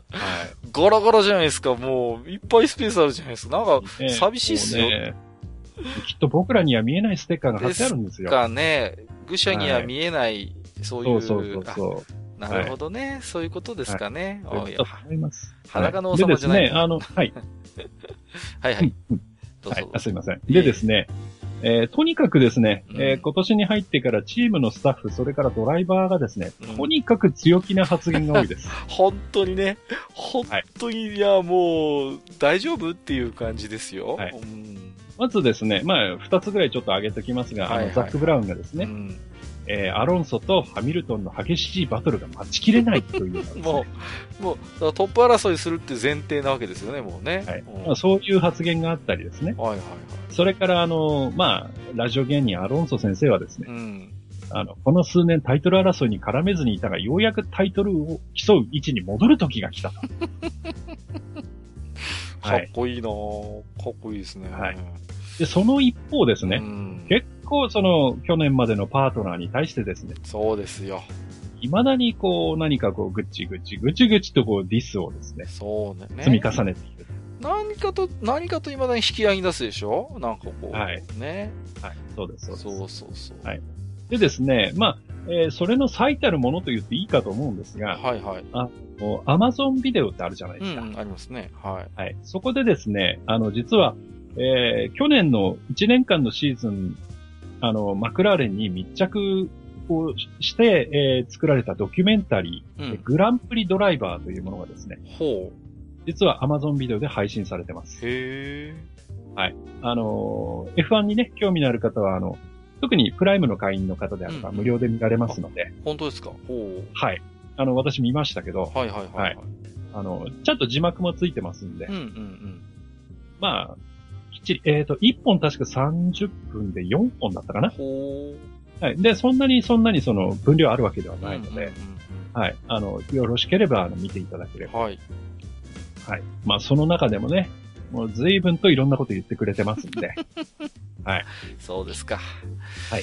いやー、本当に、いやーなんかね、本当に楽しみになってきましたよ、マクラーレン。はいでですね、えーまあもうさっきね、その、えー見えないステッカーなんて話もしちゃいましたうけんうど、んえー新しいマシンですね。うん。はい。えー MCL33 ですね。うん。はい。で、やってきました。えーはいパパイヤカラーになりましたね。これね、ずいぶんニュースになりました。ね、はいうん。昔こんな感じのカラーリングだった時期があるんですからしいですね。なんかね僕は全然わかりませんけうど。ん。はいかなり前ですよね、多うん、分ね。古い時代の。まあで、すよねあとはね、去年のあの、えー、インディーに出た、うんえー、アロンソのマシンがこんな色でしたよはね。いはいはいはい。はいうんうんまあ、その色をまたやってきたということあです。そうですか。うん。い。はい。でね、発表あった時に、うわ、ひでえ色だなって正直思ったんですけけど、うんうん意外とね、あの、屋外の実際走ってるうところの写真も出しましたけど、うんはい。これ見るとね、意外と、あれかっこいいかもって思うんですよね。実際に動いてる動画で私も見ましたけども、うん、うんなんか、案外しっくりくるなっていうね。ううんうんん。うん。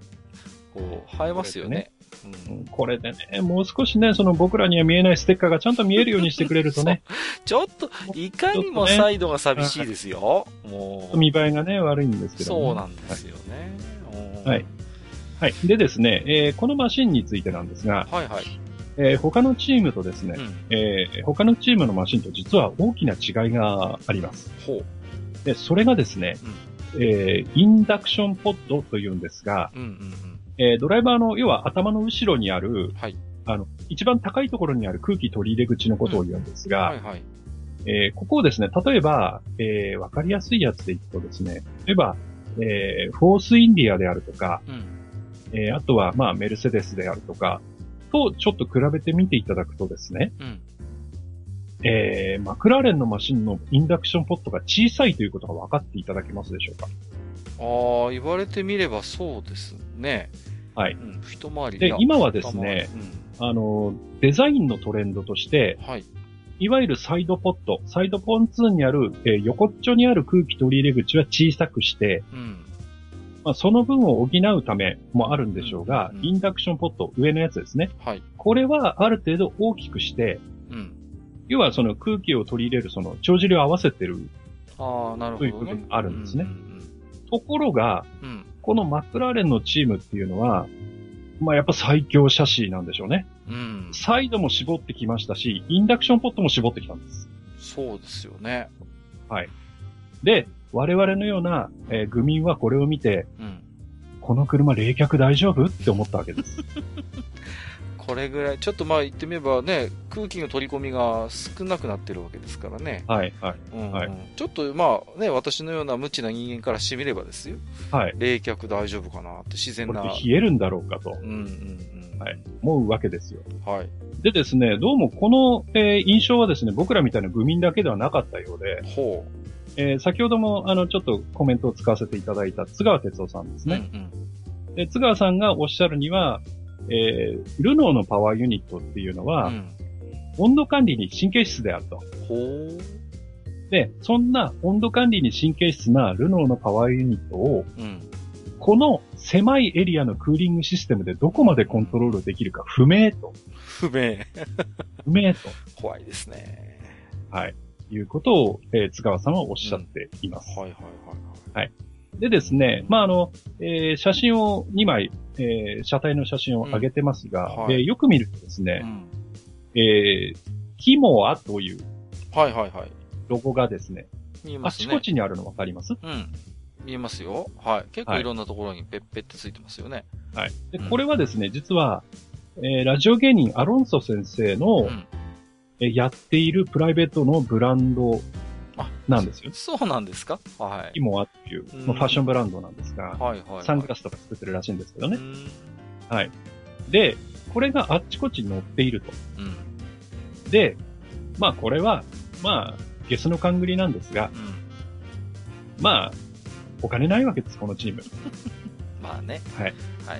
で、ラジオ芸人アロンソ先生っていうのうは、ん。 F1 界でも1、2を争う高級鳥なわけです。そうですよね。まあ F1 ドライバーの、ね、あのうん、まあなんていうんですか、い現在の第一人者と言ってもいいわけですもんね。でそのはいその、アロンソ先生に給料が払 えない。じゃあどうするか。うん。じゃあしょうがないボディにステッカー貼っていいよ。っていう、ことになったんじゃないか、なんていう。なるほどね。いやーでもこのキモアのステッカーなかったら本当に、本当にスッカスカですもんね。うんいやいいや、僕らに見えないだけですって。ああ、そうか。 そう、そうか。ちょっと最近視力がおかしくなったのかな。ああ、なんかねで。うん、うんはいそうですか。はい。で、ちなみにですね、まあこうやって写真上げてますけれども、はいはいはい。えーなんか、えーマクラーレンのスタッフのおっしゃることにはですね、うん。えーオーストラリアグランプリ、まあ、今月末のですね、はいオーストラリアグランプリにはもう空力アップデートを持ち込むほということをおっしゃってます。う。うん。まあ、い、や、まあ、いいですけど、うん。まあ、なんか違うマシンになるなるらしいですよ。これじゃないぞと。はい。はあ。はいそれって、 どうなんすかえその、間に合ってないだけな んじそうそうゃないかな。単純に間に合ってないだけなんじゃないですか、それ。はい、はい、はい。うんまあまあまあね、あの、最強チームですから。まあまあまあ、まあそういうことはないです。まはあ、いはいまさかね、はいまさかそんなマクラーレンさんに限って、はそんなね、はい間に合ってないなんてことないない。ね。はい。まあね、今年の主役に注目したいといやー、ここはもう本当に大注目と言っていいんじゃないですか。はいはい。で、ラストですね。はいえーザーバーです。はい。はいねえーこちらはですね、えーうんタイトルスポンサーにアルファロメオがつきました。いやー、びっくりですね。はいん。ということで、まあこちらもね、うんえーハースだけでなく、はいザーバーもですね、はい。えーフェラーリとの関係が強化されていると。そうですよね。うんはいえーまあフェラーリとのね、えー関係が強化されたということで煽りを送ったのかもしれませんが、うんえーパスカル・ウェアラインがクビになってしまいまして、はい。えー謎の残留力、残留力を 誇るね、えーエリクソン先生は残りましたけれどそうも、だね。はい。えーウェアラインの代わりにね、えーこちらもフェラーリの育成上がりのシャルル・ルクレールという、うん。えー有望な選手が加入したと。はえールクレールはちょっと注目ですよ。い。うん。はい。でですね、えーこの、えーザウバーの新しいマシン、はい。 C37 というマシンです出がて、ますよ。うん。えーこちらはね、今年は、あの、去年はね、片打ちのフェラーリ PU でしたけれども、はいはい今年は最新のフェラーリ PU を積むということで、うん全く同じなわけですもんね。はい、うん私です。はい。はい。で、えー写真に出てるマシンが C37 です。うん。えーカラーリングかっこいいですよね。かっこいいです。これあの、ほら、あの、マスターと予想してましたけど、あの、はいアルファロメオのね、ロゴがこういう風になんか、あの、白抜きで入ったりするとかっこいいですよね、みたいなことを言ってたじゃないですか。いいですね。はいそうしたら本当にそうなりましたね、これ。かっこいいですね。かっこいいですよ。いや、あの、いつものね、あの、おなじみのカラーリングもいいんですけど、こうやって白抜きにするとなんか非常にモダンな感じもしてね。ううんんうんうん。いや、いいなと思う。僕、あの、今回の中で一番デザイン的には好きですね、ザウバー。はいうん。でですね、このザウバーのマシンはですね、はいえーまあ、やっぱり最近のトレンドを抑えながら、うんただ各所ですね、うんえーなんか、ちょっと変わったというか、他では見られないようなデザインを取り入れてきてまして、特にサイドポンツン周りなんかはね、うんえー面白い構造をしてるかなと。なるほど。はい。うん。はい。でですね、あのーザウバーにはですね、今、はいあの、えーまあ、ウェックで、あの、アウディチームというのがあったんですけれども、はいはいはいもう、アウディのチームは解散しちゃいましたが、うんうん。えーそこのスタッフがですね、ザウバーにかなり流入してるんですよね。ああ、なるほど。えーテクニカルディレクターを務めてるのもヨルグ・ザンダーと言って、もともとアウディの人なんですが、はいはいはいはい。えーこの、えーアウディチームがですね、うん何やらこう面白いことを仕掛けてきてるのではないかと。ほはい。いうことでですね、う。ちょっとじゃあ、ここえー面白いですね。面白いですよね。はい。うんまあ、それが当たるか外れるかはわかりませんが、はいはいはいはい。はい。あの、ちょっとね、えーそういう面でもザウバーちょっと今年面白いかなと思いうんます。、なるほどね。はいまあ、はいあのーところでマスター。はいえー今日もね、もう1時間以上ちょっと喋ってるんですよ。はい。 で、はいまあ、本当はね、いや、あのー一本でやろうかなと思ったんですけど、いや、はいここからいろいろまたね、テストとかの話、あるいはね、マスターのやっぱ分析、展望もね、じっくり聞きたいので、えー分けましょ マジっすかマジっすかう。前後編にしましょう、今回も。マジっすかテステスト編そんなに喋ることないっすよ。いやいやいやいや、そうは言ってもやっぱりね、ちょっともう、はいやっぱ各チーム解説で1時間ちょっと使っちゃってますんで、はい。はいちょっとこのまま行くとまたね、マジっすはい、はいもしかしたらっていうこともあるんでね。はい。か。はいはい。すいませんけれども、ちょっと今回はわかりましたここまでとさせていただきまして、えはー、い次回じゃあ、えー実際そういうマシンを買って、えー、テストがはいどうだったのか、そして、うんまあそこにまつわるエピソード、ね、はいえー、うそして最後にマスターの展望、予想も含めてね、またじっくりと聞きたいと思ってますんでね、はい。はいはい。今日はちょっと一旦、あの、各チームのおーマシン紹介までとさせていただきまして、はい。はいはい。えー、一旦一区切りとさせていただきます。はい。あとれ ということで、えー本日もマスター、ありがとうございました。はい、ありがとうございました。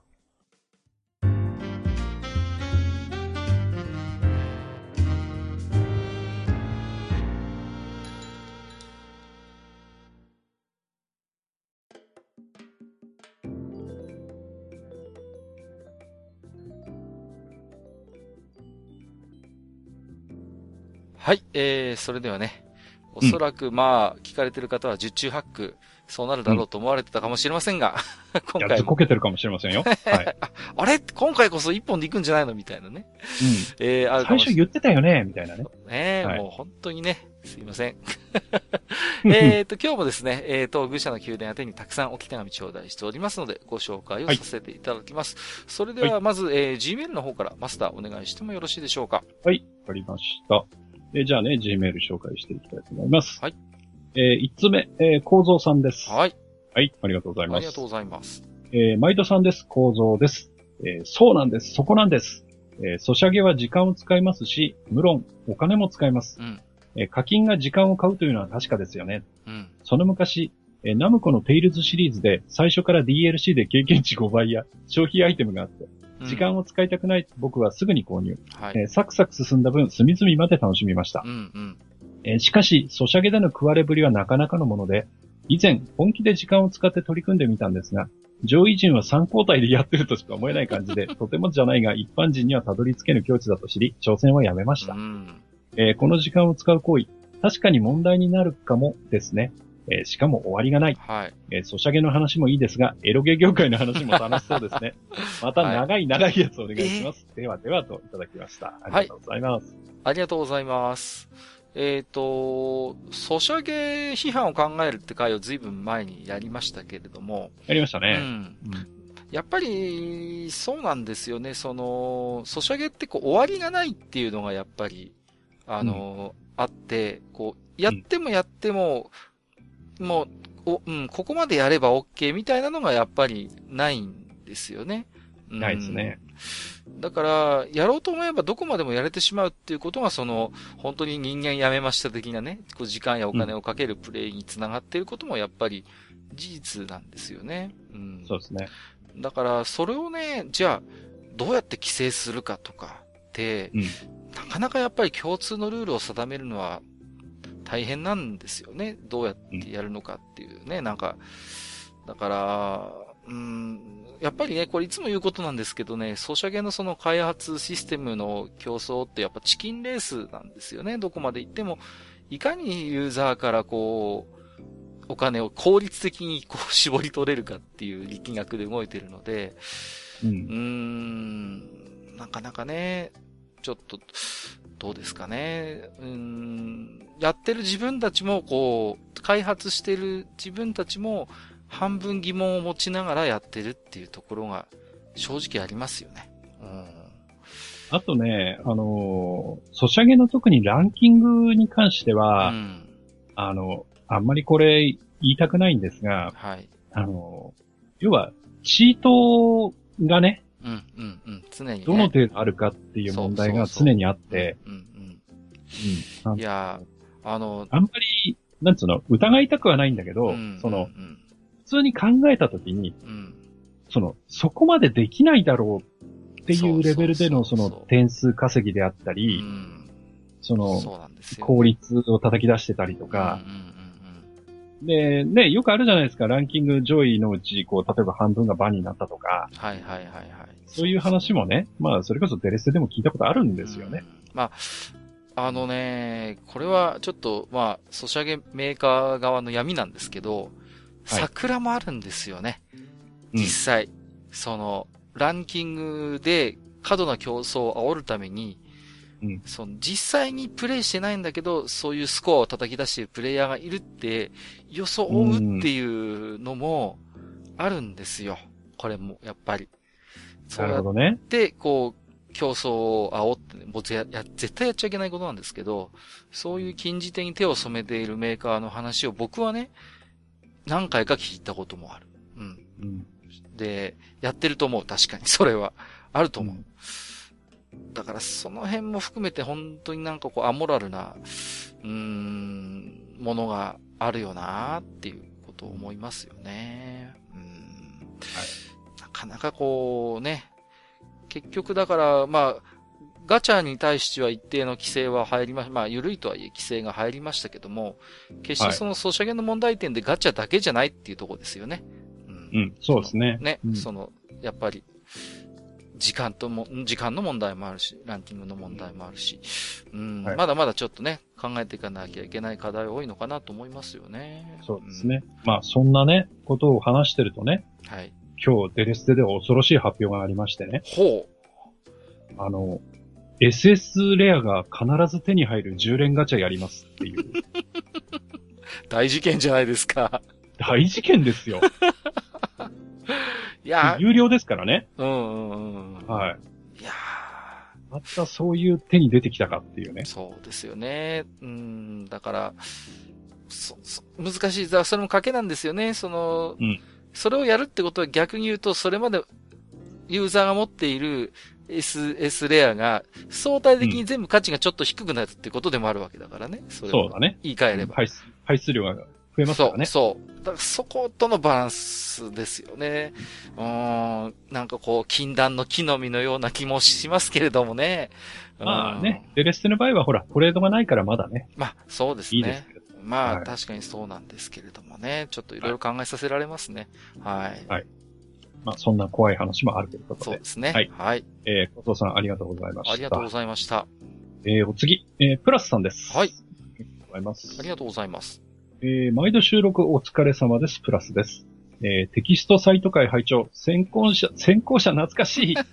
追いついてない。全然追いついてなそいうよ。そうのそうそうくだりは今でも脳にこびりついています。ね、ツッコミが入るんですよね。はいうんえー、ツイッターで晒した職場は本物です。ああれかえー、ミニスターの形式を作りたくてホワイトボードの予算も通しましすた。ごいことやってるな。カラフルな椅子は予算が通りませんでしたが、アイドルの姿は脳内保管です。ほら、ジロリアンがラーメン食べてる姿がそこに。おいおいおい。えーお仕事システムを併用したレバレッジはもちろん 使いました。うんうんうんうんしかし、イベント残り2日くらいからのランキングの加工が止まりません。はいはいはい、はい。えー長時間大歓迎ですが、お二人にかかる負担が心配です。うんとか言いつつ、次回 F1 回と聞くと、複数回分割を期待して身を乗り出してしまういけない自分。予言者がいる。うわー、思うつぼくんだな、えー配信を楽しみにしていますといただいてます。ありがとうございました。今頃プラスさんはもうね、ガッツポーズしていると思いますけれどもね、うんもうね、予想通りということでね。はいい、やー、しかしあれですね、こう、職場のこう、レイアウトを 右下の景色にしてしまうっていうのは、すげえなと思いますけれども、ね。予算通したって、予算通して通、通っちゃうんだと思ってね、そこもね。うんうんうん。なんか非常にでもこう、綺麗ですよね。なんかこう、明るくて。あの、うん昔の僕、アイマスを知ってるからさ、あのこう、雑居ビルの何階かみたいなさ、うん。あの頃と比べると、なんか随分垢抜けたなっていう印象もありますけれどもね。ああういやだってさ、ほら、右下はさ、うん。その、旧、旧っていうかね、うんそうんうんうの、ん先祖、先祖作の、その、ナムコの人たちの頑張りがあって、うんうんナムコの人たちが売れてうん。う、んうん。大きで、なナムコのね、、ナムコプロも潤って、うんシアターを作りましたはいはいはい。っっていう世界の話なので、なるほどね。うんだから、だからそのシアターの中ですからね、うんあれは。。うんうんうんはいだからあんな垢抜けて、非常にね、そうそうそポうッ。プな感じになってる。あの、でも正直懐かしいですけど、あの雑居ビルのこう、 の雰囲気もなんかこうね、うんそうそうそう。ね、いろいろあの、ニコニコ動画とかでアイマス核戦記とかさ、いろいろあったじゃないですか。ああいうのでよくこう、出てくるおなじみのね、光景でしたけどもね、あの、ちゃ雑然とした雑居ビルの事務所風景なんていうのはでも、あれなんですよ。あの、右下も未だに、その、主人公たるプロデューサーがね、うんうんうん。その、社長がお呼びですはっていいはいうはいはい、はいの。がたまにあるんですよ。イあベンあ、トそうのな前んにですか。はいはいはい。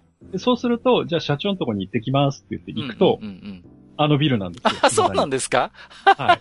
あ、ちゃんとあるんだ。はいいい社長はあっちにいるんですよ。なるほど。はいじゃあ、ちょっと懐かしい。相変わらずですか社長は、あのーああいう、音切りそうみたいな感じになってるんですかそうです、そうです。あの、かなりブラックな感じです。はいブラック まあ、まあ、違う意味でのブラック社長みたいな感じ。ブラック社長です。 なるほどね。そういうことなんです中ね身はめっちゃホワイトなんだけど、ブラック社長うん。なるほど。はいわかりました。はい。えー、プラスさん、ありがとうございます。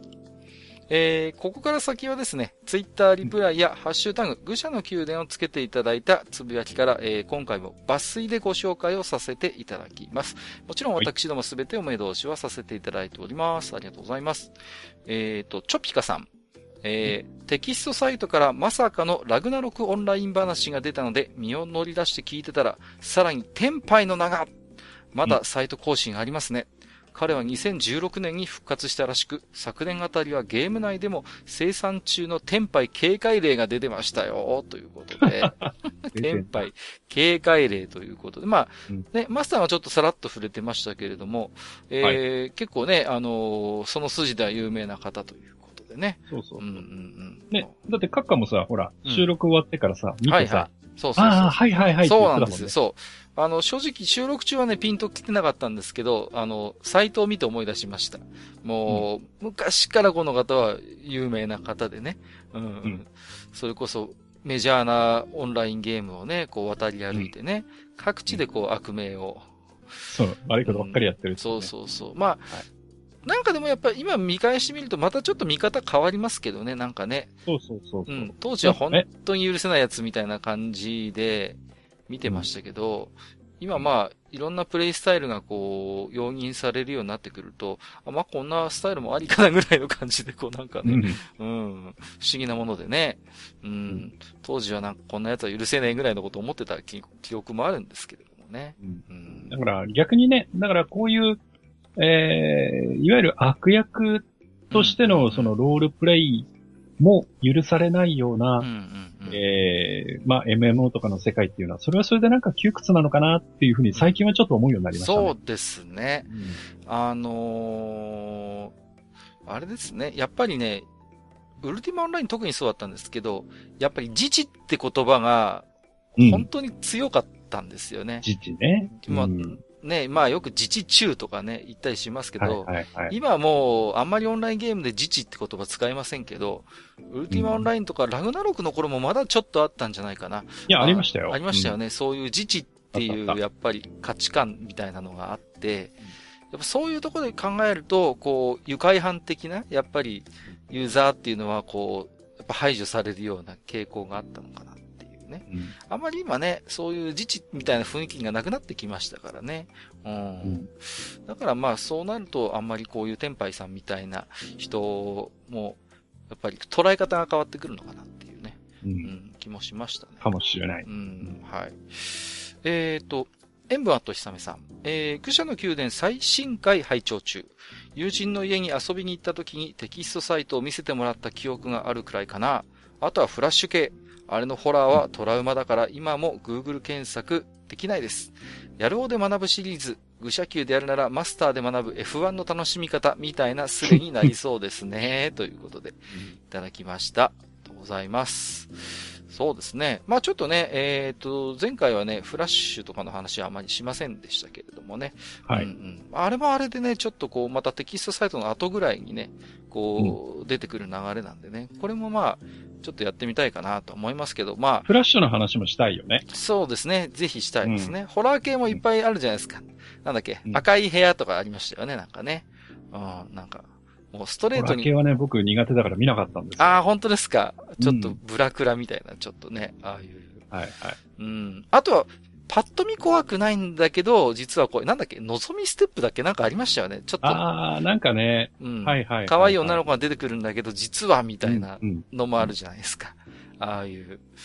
だから、なんていうんですかね。ちょっとこう、ああいうフラッシュ系もなんかこう、本当に、ね、こう、都市伝説的な匂いを、匂いをまとってたっていうのかななんうんか、うんうん本当にやばいやつなんじゃねえかみたいな雰囲気があって怖かったのはなんかよく覚えてるんですよね。 ああ、でもフラッシュって言うとドラえもんかな。はいはいはい。まあ僕は開国してください思い出しますけど ね。いろいろありましいたっからぱ。いいろいろありましたよね。まあこれもちょっとね、語り始めるとキリがないんで、また時間を取ってね、やってみましょはう。ぜひともね、ありがとうございます本当に。。やりましょえっと、もちお DX さん、あ、もちお先生、ありがとうございます。う。えー、最新回拝聴ホームページビルダー3買って、テンプレ使って、ホームページ作って、レンタルカウンターや BBS つけてって、まさに自分ですわ。98年当時、文章を変えてるだけで楽しかったし、今となっては貴重な体験です。文章から音声に表現の方法は自分変わったけど、初心を忘れないようにと思い出させてくれましたといただきました。ありがとうございます。ありがとうございますい。やー、ほんと僕と一緒ですね。本当に、こう、ビルダー買って。うんうんうん。あの、カウンターをつけるのは結構一苦労でね。うん。うんあのーブロ、プロバイダーでサービスで用意してくれるところもあったし、プロバイダーを用意してくれないから、そういうレンタルでどっからか借りてきて、うんソースをペット貼り付けて、みたいなね、うんうん。そういうのもあったような気がするんですよね。見た目の違うやつがいろいろあってね。そうそうそうそう、そうなんですよ。うんどれにしようかな、なんて言ってね。うん。で、やっぱり人と被るのが嫌だから、できるだけちょっとこう、オリジナリティのあるやつみたいなのをね、探してきたりなんかしてね。うんうんうん。そういうのもありましたね。あとはなんかこう、アクセス解析みたいな、こう、うんなんだっけ、忍者ツールとか言ったかなんかちゃんと覚えてないんそだうけ、ど。あったあったあった。ありましたよね。あっこうた。うん、忍者ツールあった。ありましたよね。で、ホームページパッと開くと、左端の方に2秒ぐらいペロペロペロってこう、出るみたいなねそう。そうそこう。こなんか手裏剣回ってるんだよね。そうそうそうそう。あ、ここつけてるみたいなね。そういうのもなんかありましたよね。うん。あのーほ文章書いてるだけで楽しかったってのは本当にその通りでね。うん。んいや、僕もなんて言うんですかね、そういうネットにこう文章を書いて公開する楽しみなんていうのはやっぱり、こここが多分、うん、まあパソ2もありましたけれどもね、まあ広くこう公開されるという意味ではね、うん、なんか原点のような気がしますね。うんうんだからまあ、もしかしたら、我々がこうやって、ポッドキャストやって公開してるのも、ちょっとつな、つながってくるのかなっていう気もしますけれどもね。えー、ありがとうございました。マッシーさん、えー、うん大阪で発見、えー、カッカさんにどうでしょう かということで写真つけていただいてますけど、怖い。まあ、また、たこ焼き風ラムネですかえー、キムチ風ラムネ。これ、前もなんか紹介された記憶記憶があるんだよな、これな。もうね、ソース風味とか書いてますけどね、もう大丈夫ですかね。うん、キムチ風ラムネもなんかニンニクがついてるから、なんかそういう、いやいやいやいや、いいです、いいです。 遠慮しておきます。うんこれはね、あの、叱るべき筋に、はいやいやい、いや情いや報はしていこうと思いダます。メですよ、あの、駿河の方に ね。駿河麺類組合とかダメですよ、あっちの方に行ったら。えーと、初めてですかね、お初の方でしょうか。えーと、なんてお読みするんだろう。眠い万福さんとお読みするんでしょうか。すみません、間違ってたら教えてください。うんえーと、愚者の宮殿、地下112階聞きました。デレステは拘束時間から足が遠のいていたのですが、楽しそうなマスターの口ぶりに感化されて復帰欲が高まってきました。ただ、当時好んでセンターに据えていた黒川千秋に未だ声がないらしく少しショックです。可愛らしいと思うのですが、ということで画像付きでいただいております。あはりい。がとうございます。黒川さんね、はい僕も好きですよ、本当に。こう、はいこの子あれです、クールですよね、確かね。クールです。ねクールです。で、多分いわゆる正統派のね、こううん、綺麗なお姉さんっていう感じなんですけれども、はい案外こうね、あの、セリフとかを見ると、ちょっとこう、抜けた感もあってね。そうそうそうそう。んんんいいですよね。うん。なんだろう、個性が弱いのかしら、あの、個性派揃いのアイマスのアイドルの中にあっては。あのーまず、デレステで声がつくには、うん。あのまあ、例外もあるんでしょうけど、はい。基本的にはあの、親、親ゲームというかね、うんうんあっちのデレマスの方で、うんうんうんそれこそあの、総選挙とかうん。なんとか、そそううですね。いうのやってで、ますやってますある程度いい順位につけないうん。そと、うなんですよ。なんか厳しいんですよそうなんでねす。よ俺よくわかんないんでいすけやど、そのそ辺うなは。んですよ。ううんん。あれが、いやあれがやっぱきっかけになりますからね、人気投票が。そこも、だからほら、その、まあ言い方悪いですけど、集金マシンとして使ってるわけじゃないでうすんまかあ。そうなんですよ。だから、うまいことやるなと思いましたけどもね。うん。そこなんですよね。うん。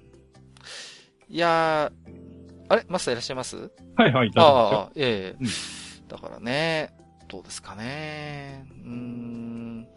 いや、あれですよ、僕もね、黒川さんは、あの、声がついてほしい。そうですよねそうですね、トップ5くらいの中には必ず入ってきますね。ああ、いいですよね。うん非常にクール P 的にはこうね、あのーいかにもクールなアイドルって感じで、僕も好きなんですけどね。うん。はい。はい。ちょっと、黒川千秋さん、頑張っていただきたいということで。はい。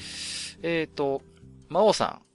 自分のホームペのカウンター切り板を踏んで、掲示板で自己申告みんなよくやらかしてましたわらーということ でね。これは僕もそうでしたからね。なんと言ってもね。カウンターが回ってないかね、チェックしに来たがるんですよ。回ってないかな誰か見てきてないかなうとん。かそ言うってそね。うそうそうそう。でね、誰も踏んでないと、あ、あ、俺がクリバン踏んじゃったみたいな感じでね。そうね、そういう悲しいことがよく起こったんですよ。僕もね、全然アクセスのない不人気サイトを運営してたんで、この気持ちはよくわかります。やります、これは。えー、月島独電波さん。えーと、テキストサイト会拝聴。いやー、懐かしいですね。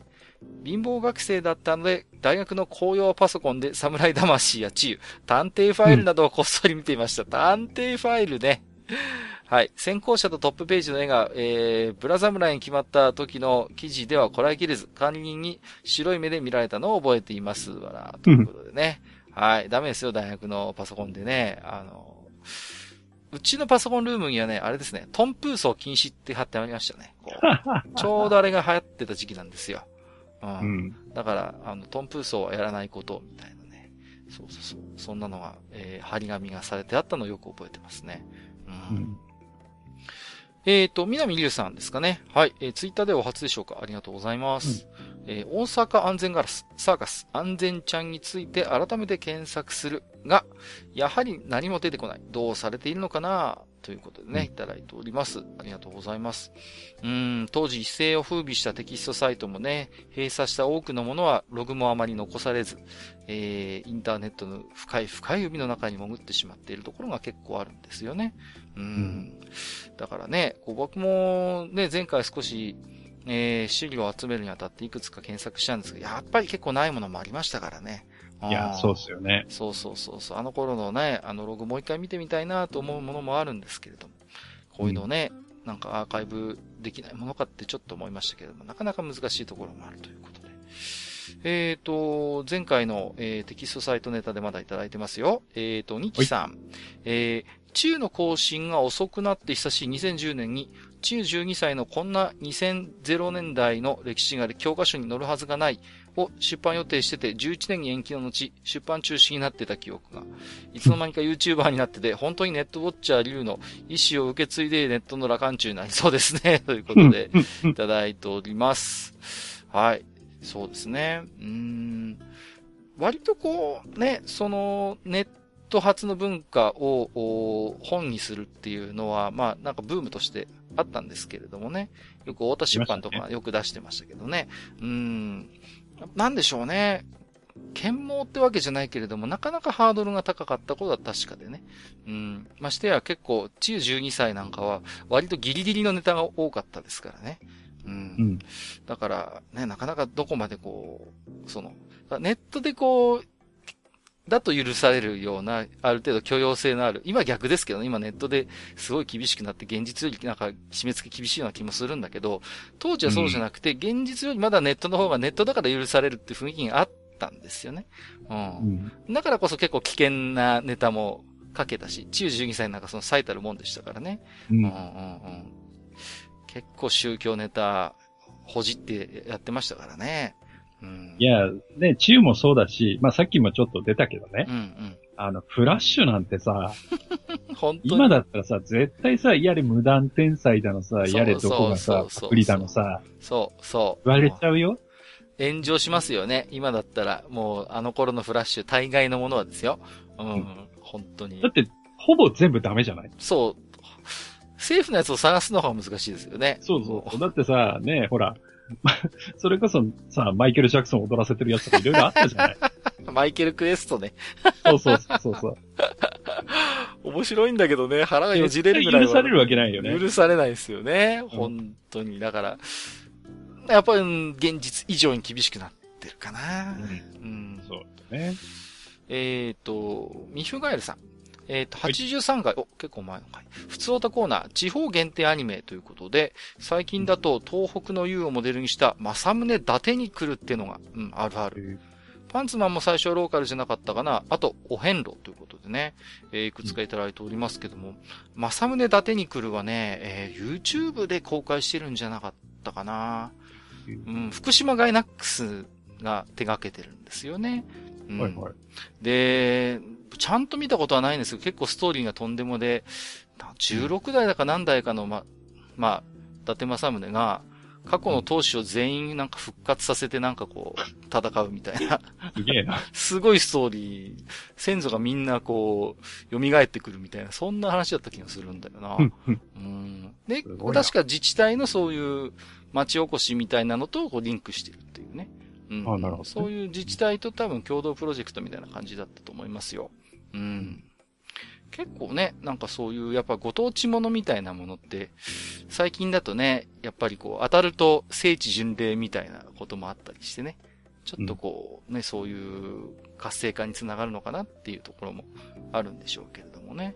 うんはいそうですかね。えーと、米子さん。テキスト会拝聴えーと、お絵かき掲示板ならよく見てました。同じパレットを使っているはずなのに上手い人は本当に上手いんですよね。掲示板へあるかないかわからない返事を見に行くドキドキ感が好きでした。ということで、ということは米子さんも、あれですね、あの、お絵描き掲示板書いてらっしゃったのかなって。まあねうん、あの、私いろいろイラストで愚者の宮殿もお世話になってますけれども、米子さんはね。うんうんうんうん。あのーニコニコになんかありますよね。お絵描き子だっけか。なんかね。うんうん、うん、なんかありますね。ありますよね。お絵描きう子ん。あれさ、お絵描き子ってこう、過程が見えるんですよね。で、上手い人どうやって描いてるのかなと思って見ると、やっぱり最初にこう、当たりをつけたりするんですけどね。きちんとこいやー、でもね、中にはね、こう、いきなりベタっと色塗る人とかいてう、。ああ、いるいるいる。うん。うん。こんなんで大丈夫みたいなね。そうそうそうそうそう。それも、そ、だから、あのー結構僕、その、お絵描き校の、まあ、家庭をいろいろ見るのが好きで、いろんな見てたんですけど、ほんと人それぞれなんだなと思ってね。こう、だから方法は一つじゃないっていうか、まあ基本はあるんでしょうけれども、ほんと人によって全然こう、イラストを描くスタイルが違うんだなっていうのをなんかちょっと発見しましたね。うん。それを思い出すね。うん。えー、ね、米子さんのイラストにへ返事が結構ついたんでしょうかね。その辺もちょっと、うん、気になりますそうが。はい。えーと、次は、えーと、モロスさんですね。これ僕ね、 めちゃくちゃ笑ったんですけど、えー 読み読みますね。えっと、ヤンヌルカナとモロスは叫びました。よもや、セタテイジ大先生の名役文がディスられるとは。しかと見られよ。現著の平易な英語に通じる優しいデスマス調。元の音感を残して巧みに単語を訳出する、誉れ高き技巧は死すべき定めの人のみで、かの人に勝る者はいなかった。 ということでね。これ何うかまいよな、これ。うまいっすよ、これ。何かっていうと、前回ちょっと話題にした、あのー指輪物語の訳文が癖があるよねっていう話をしたことなんですよね。うん。んで、えっ、とね、日本語訳で一番メジャーなのが評論者っていう会社が出してたやつなんですけれどもね。うんうんで、まあ、これを受けてもう一つモロスがいただいておりまして、えー、バンチコの調子ですが、リズムさえ合わせることができたなら、こんなに読みやすい文章はないと思うのですが、えー、旅の仲間上巻の最初の30ページは読み飛ばせというのは、昔から変わらぬ先達から入門者への教えではありますが、点々点ということでね、いただいております。ありがとうございます。そう、本当にこんな感じのね、訳文なんですよね。んそうそうそう。で、まあ、確かに拡張高いんですけども、初めて読む人はやっぱりなかなかしんどいものがあるのかなというね。う。うんん。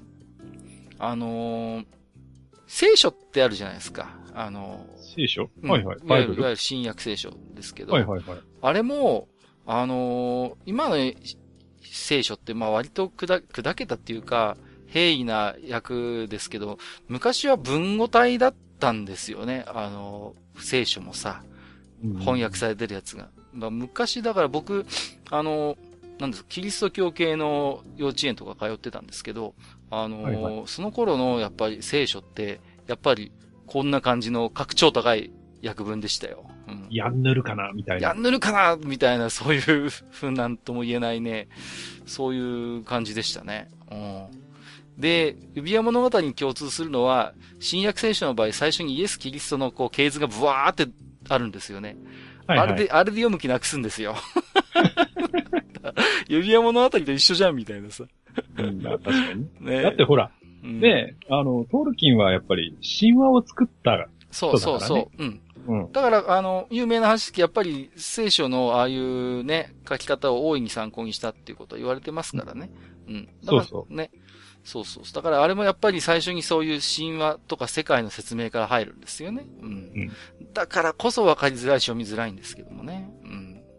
ね、エルフの言語形態とかも作った そうそうそうそうそう。ね。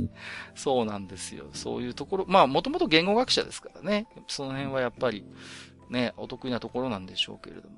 あのー瀬田定治先生、まあ、あの、翻訳いくつか名作手掛けられますし、手掛けてますけどね。まあ、あのー有名どころですと、あと、ナルニア国物語とかもこの瀬田定治さんの翻訳なんですよね。うん。で、あとね、あのーちょっとマイナーなんですよね。僕が子供の頃、この瀬田定治役で読んだ童話で忘れられないのは人形の家っていう話がありましてね。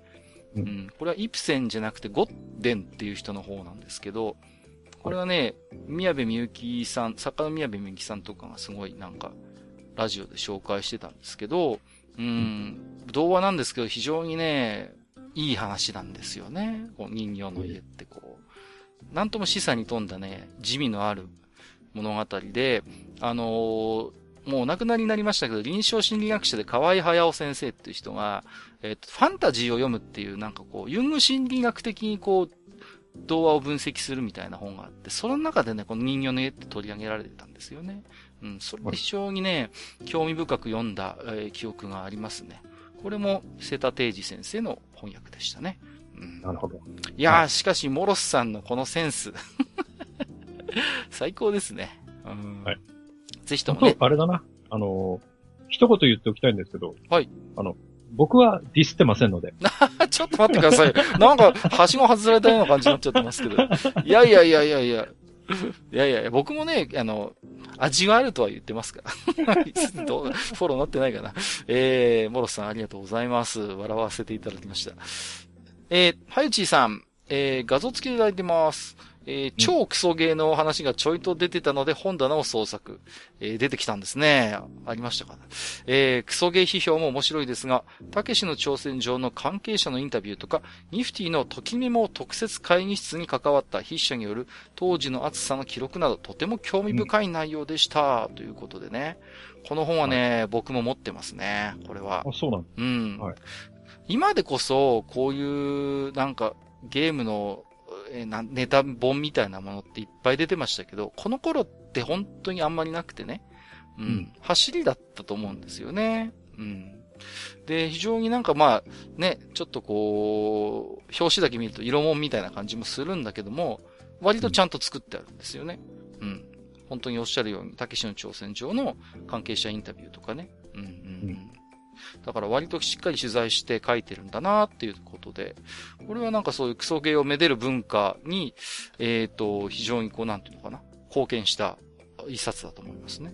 うん。なんか、あれですね、このニフティのさ、うんときメモの特設会議室のはいはい当時の暑さの記録、っていうのがうんうんうんなんかこう、あの、前にやりましたけど、うん。はい。ハルチさんの時のことをちょっと思い出しまあーそうですね。ええ、だと思います。やっぱりそういう雰囲気っていうかね。うん。んまだほら、パソコン通信の時代の話ですからね。す。だって、あの、あの時に僕言いましたけど、うんそれこそ、ね、タクティクスオーガの特設に通ってる時に、一緒にこう、巡回してたのがときメモの会議室な んで、そうですよね。はいい、や、はいだから、もしね、あの、手に入るんだったら、あの、あれですよ。これ本当に面白いですから。ちょっと読んでみたいですそうね、ですこれねね。。うん。いや当時の雰囲気も非常に伝わってきますのでね。今でも手に入るんじゃないかな。あうん古本屋さんない かなさすがに新品はもうないでしょ、これ。新品はないですね。とっくに絶版になってると思います。はい。なので、えー中古で探してもらうとかね、えーしていただければなと思いますけれどもね。はい。えーということで、えー当愚者の宮殿ではですね、えー置き手紙を寄せていただいた皆様へ、えーお便り謝恩企画といたしまして、愚者級ガッパスシステムもご用意しております。お便りを読ませていただいた方にこちらから勝手にガッパスを申請、ガッパスを貯めて愚者級グッズと交換しようということでね、えーこちらの方、詳細はブログの方をご参照ください。えー以上、お便り紹介のコーナーでした。本日もいっぱいの置き手紙ありがとうございました。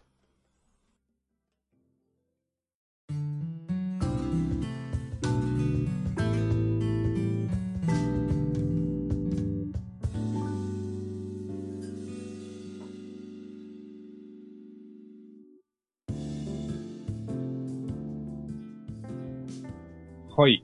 えー、というわけでですね、えー、ちょっと一生懸命レジュメを用意しすぎましたかね。いやいやいや、はい、そんなこと書ないいでて終すわよ。らなかったということはで、いまた次回ということになりましたまあけど。もはやね、えー F1 界名物と言っていいのかわかりませんけども、えー後編に続くということでね、えー話をしたいと思いますけどもマね。スターの会は長いって言われちゃう、いね。やいやいやいや。いやーでもね、やっぱり、なんていうんですか、あのーいろいろとね、まだまだ、ちょっと、事前情報として入れておきたい情報もありますんでね、えーはまあ次回の更新は本当の直前、あるいはちょっとい、初戦始まっちゃってるかもわかりませんけれどもねい。やー、なんとかその前に出したいですよね。そうですね。なんとか出したいと思ってますので、はい。えー、すみません。本当にね、ギリギリになって駆け込みで申し訳ないですけどもね、後編の方もどうぞお楽しみにというところですけれどもね。うんうーん、まあ、しかしね、あれですね、あのーまあ、枕でも話をしましたけれどもね、やっぱりこう、なんですかね、こう腕時計のメーカーっていうのは、なんかこう、まあ、テニスの大会とかにもよくスポンサードするんですけれども、うんそういう、やっぱこう、ヨーロッパでこう、伝統のあるものには、やはりとこう、スポンサーになりたがるというか、やっぱ権威づけなのかなうん、まあ、もともとね、そういう、うんウォッチメーカーがまあヨーロッパに集中してるってこともあるんですけどもね。うんうんうんうん。で、も、あれですよ。あの、ほら、えーこれもね、前に、前の F1 回で言いましたけど、はいあの、トロロッソには、うん。あの、スポンサーとして、うん。あの、カシオのエディフィスがはいはいはいはい。ついてるじゃないですか。そうですね。うん。だから、もしかしたら、うん。エディフィスブランドで、うんうん。例えばその、トロロッソコラボのそうなんですよ。それ時そ計れと。か出るかもしれないでいすやよ。、いや、出るでしょ、これは。うんうんうん。ちょっと期待してるんですよね。だかでら、、このね、トロロッソのボディカラーをどっかうんうんうんあしらった、そうそうそう。なんか、こう、なんかダイバーズウォッチみたいなの出たらさ、うんうんうん。ちょっといいかもしれないよいやいね。やいやいや、いいと思いますよ。やっぱ記念モデルみたいな感じでね。うんうんうねん。いや、僕だって出たらちょっと欲しいと思いますもん、正直、これは。ねうんうん、手の届くね、あのー、お金だったらさ。うん。だからね、そう考えると、非常になんか、なんていうんですかね、やっぱりこう、メリットがありますよね。なんかこう、うん雰囲気が非常に、いなんていうかな、イメージがマッチするのかな。うん。あのーということでね、ぜひともですね、あのー我らがマクラーレン大先生にスポンサードしていただける時計メーカー、えー、なんとか募集ということで。いやいや、あの、すでにリシャールミルがついてるので。あ、そうなの、うんついてるついてるついてる。どこうんに、えあ、あ、タイヤの上のとこにペットあるわ。リシャールミルはついてますよ。あはい。そう。どこにスポンサー求めたらいいんだ、じゃあ。 マクラーレン先生は。なんか、どうですかかなあの、高須クリニックとか入りませんかね 困ってるんですとか言えばなんかつけてくれそうじゃないですか、高須クリニック。カッカーあれだわ。もうね、はい。あの、あれだ、エディフィスでね、うん。トロロッソのね、はいモデルある。あリミテッドエディション。マジですかやっぱり出てるんだ。もうある。いや、いやほら、前からスポンサーしてるからさ、はいはいはいはいそはの、い。トロロッソホンダじゃないけど、うんうんうんうんトロロッソの、その、はいはいはいはい。えー、リミテッドエディションっていうのね。さすわ、が。かっこいいよ、これ。あ今本当ですか見てるけどかええうー、どれどれこれ、ちょっっとこいい、。かっこいい。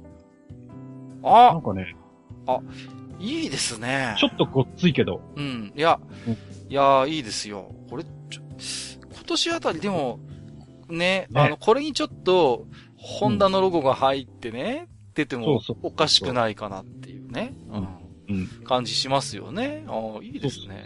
ああ、やっぱりいいですね。うん。いや、セイコーとかもよくあの、コラボで、こう、モータースポーツはね、出してたりするんですけれども、はいはいはい。うんうんうんやっぱ、やっぱ腕時計と相性いいんでしょうね。こう考えるとね。はい。えー、ということでですね。えーはい次回もお引き続き F1 話ということで、えー次回を、えーまあ、えーテストのお成績、それから、うんえーまあ、いろいろこぼれ話もありますんでね、その辺も少はしいマスターにさらっていただきながら、まあ、えーできるだけ早くね、こちらも公は開いできればなと思っておりますので、えーぜひとも後編もご期待いただければと思っております。はい。はいえーということで本日も長時間にわたりまして、えーご聴取いただきましてありがとうございました。ここまでお相手をさせていただきましたのは、私こと閣下と、私こと、埴輪でございました。次回の F1 回もどうぞお楽しみに。ありがとうございました。ありがとうございました。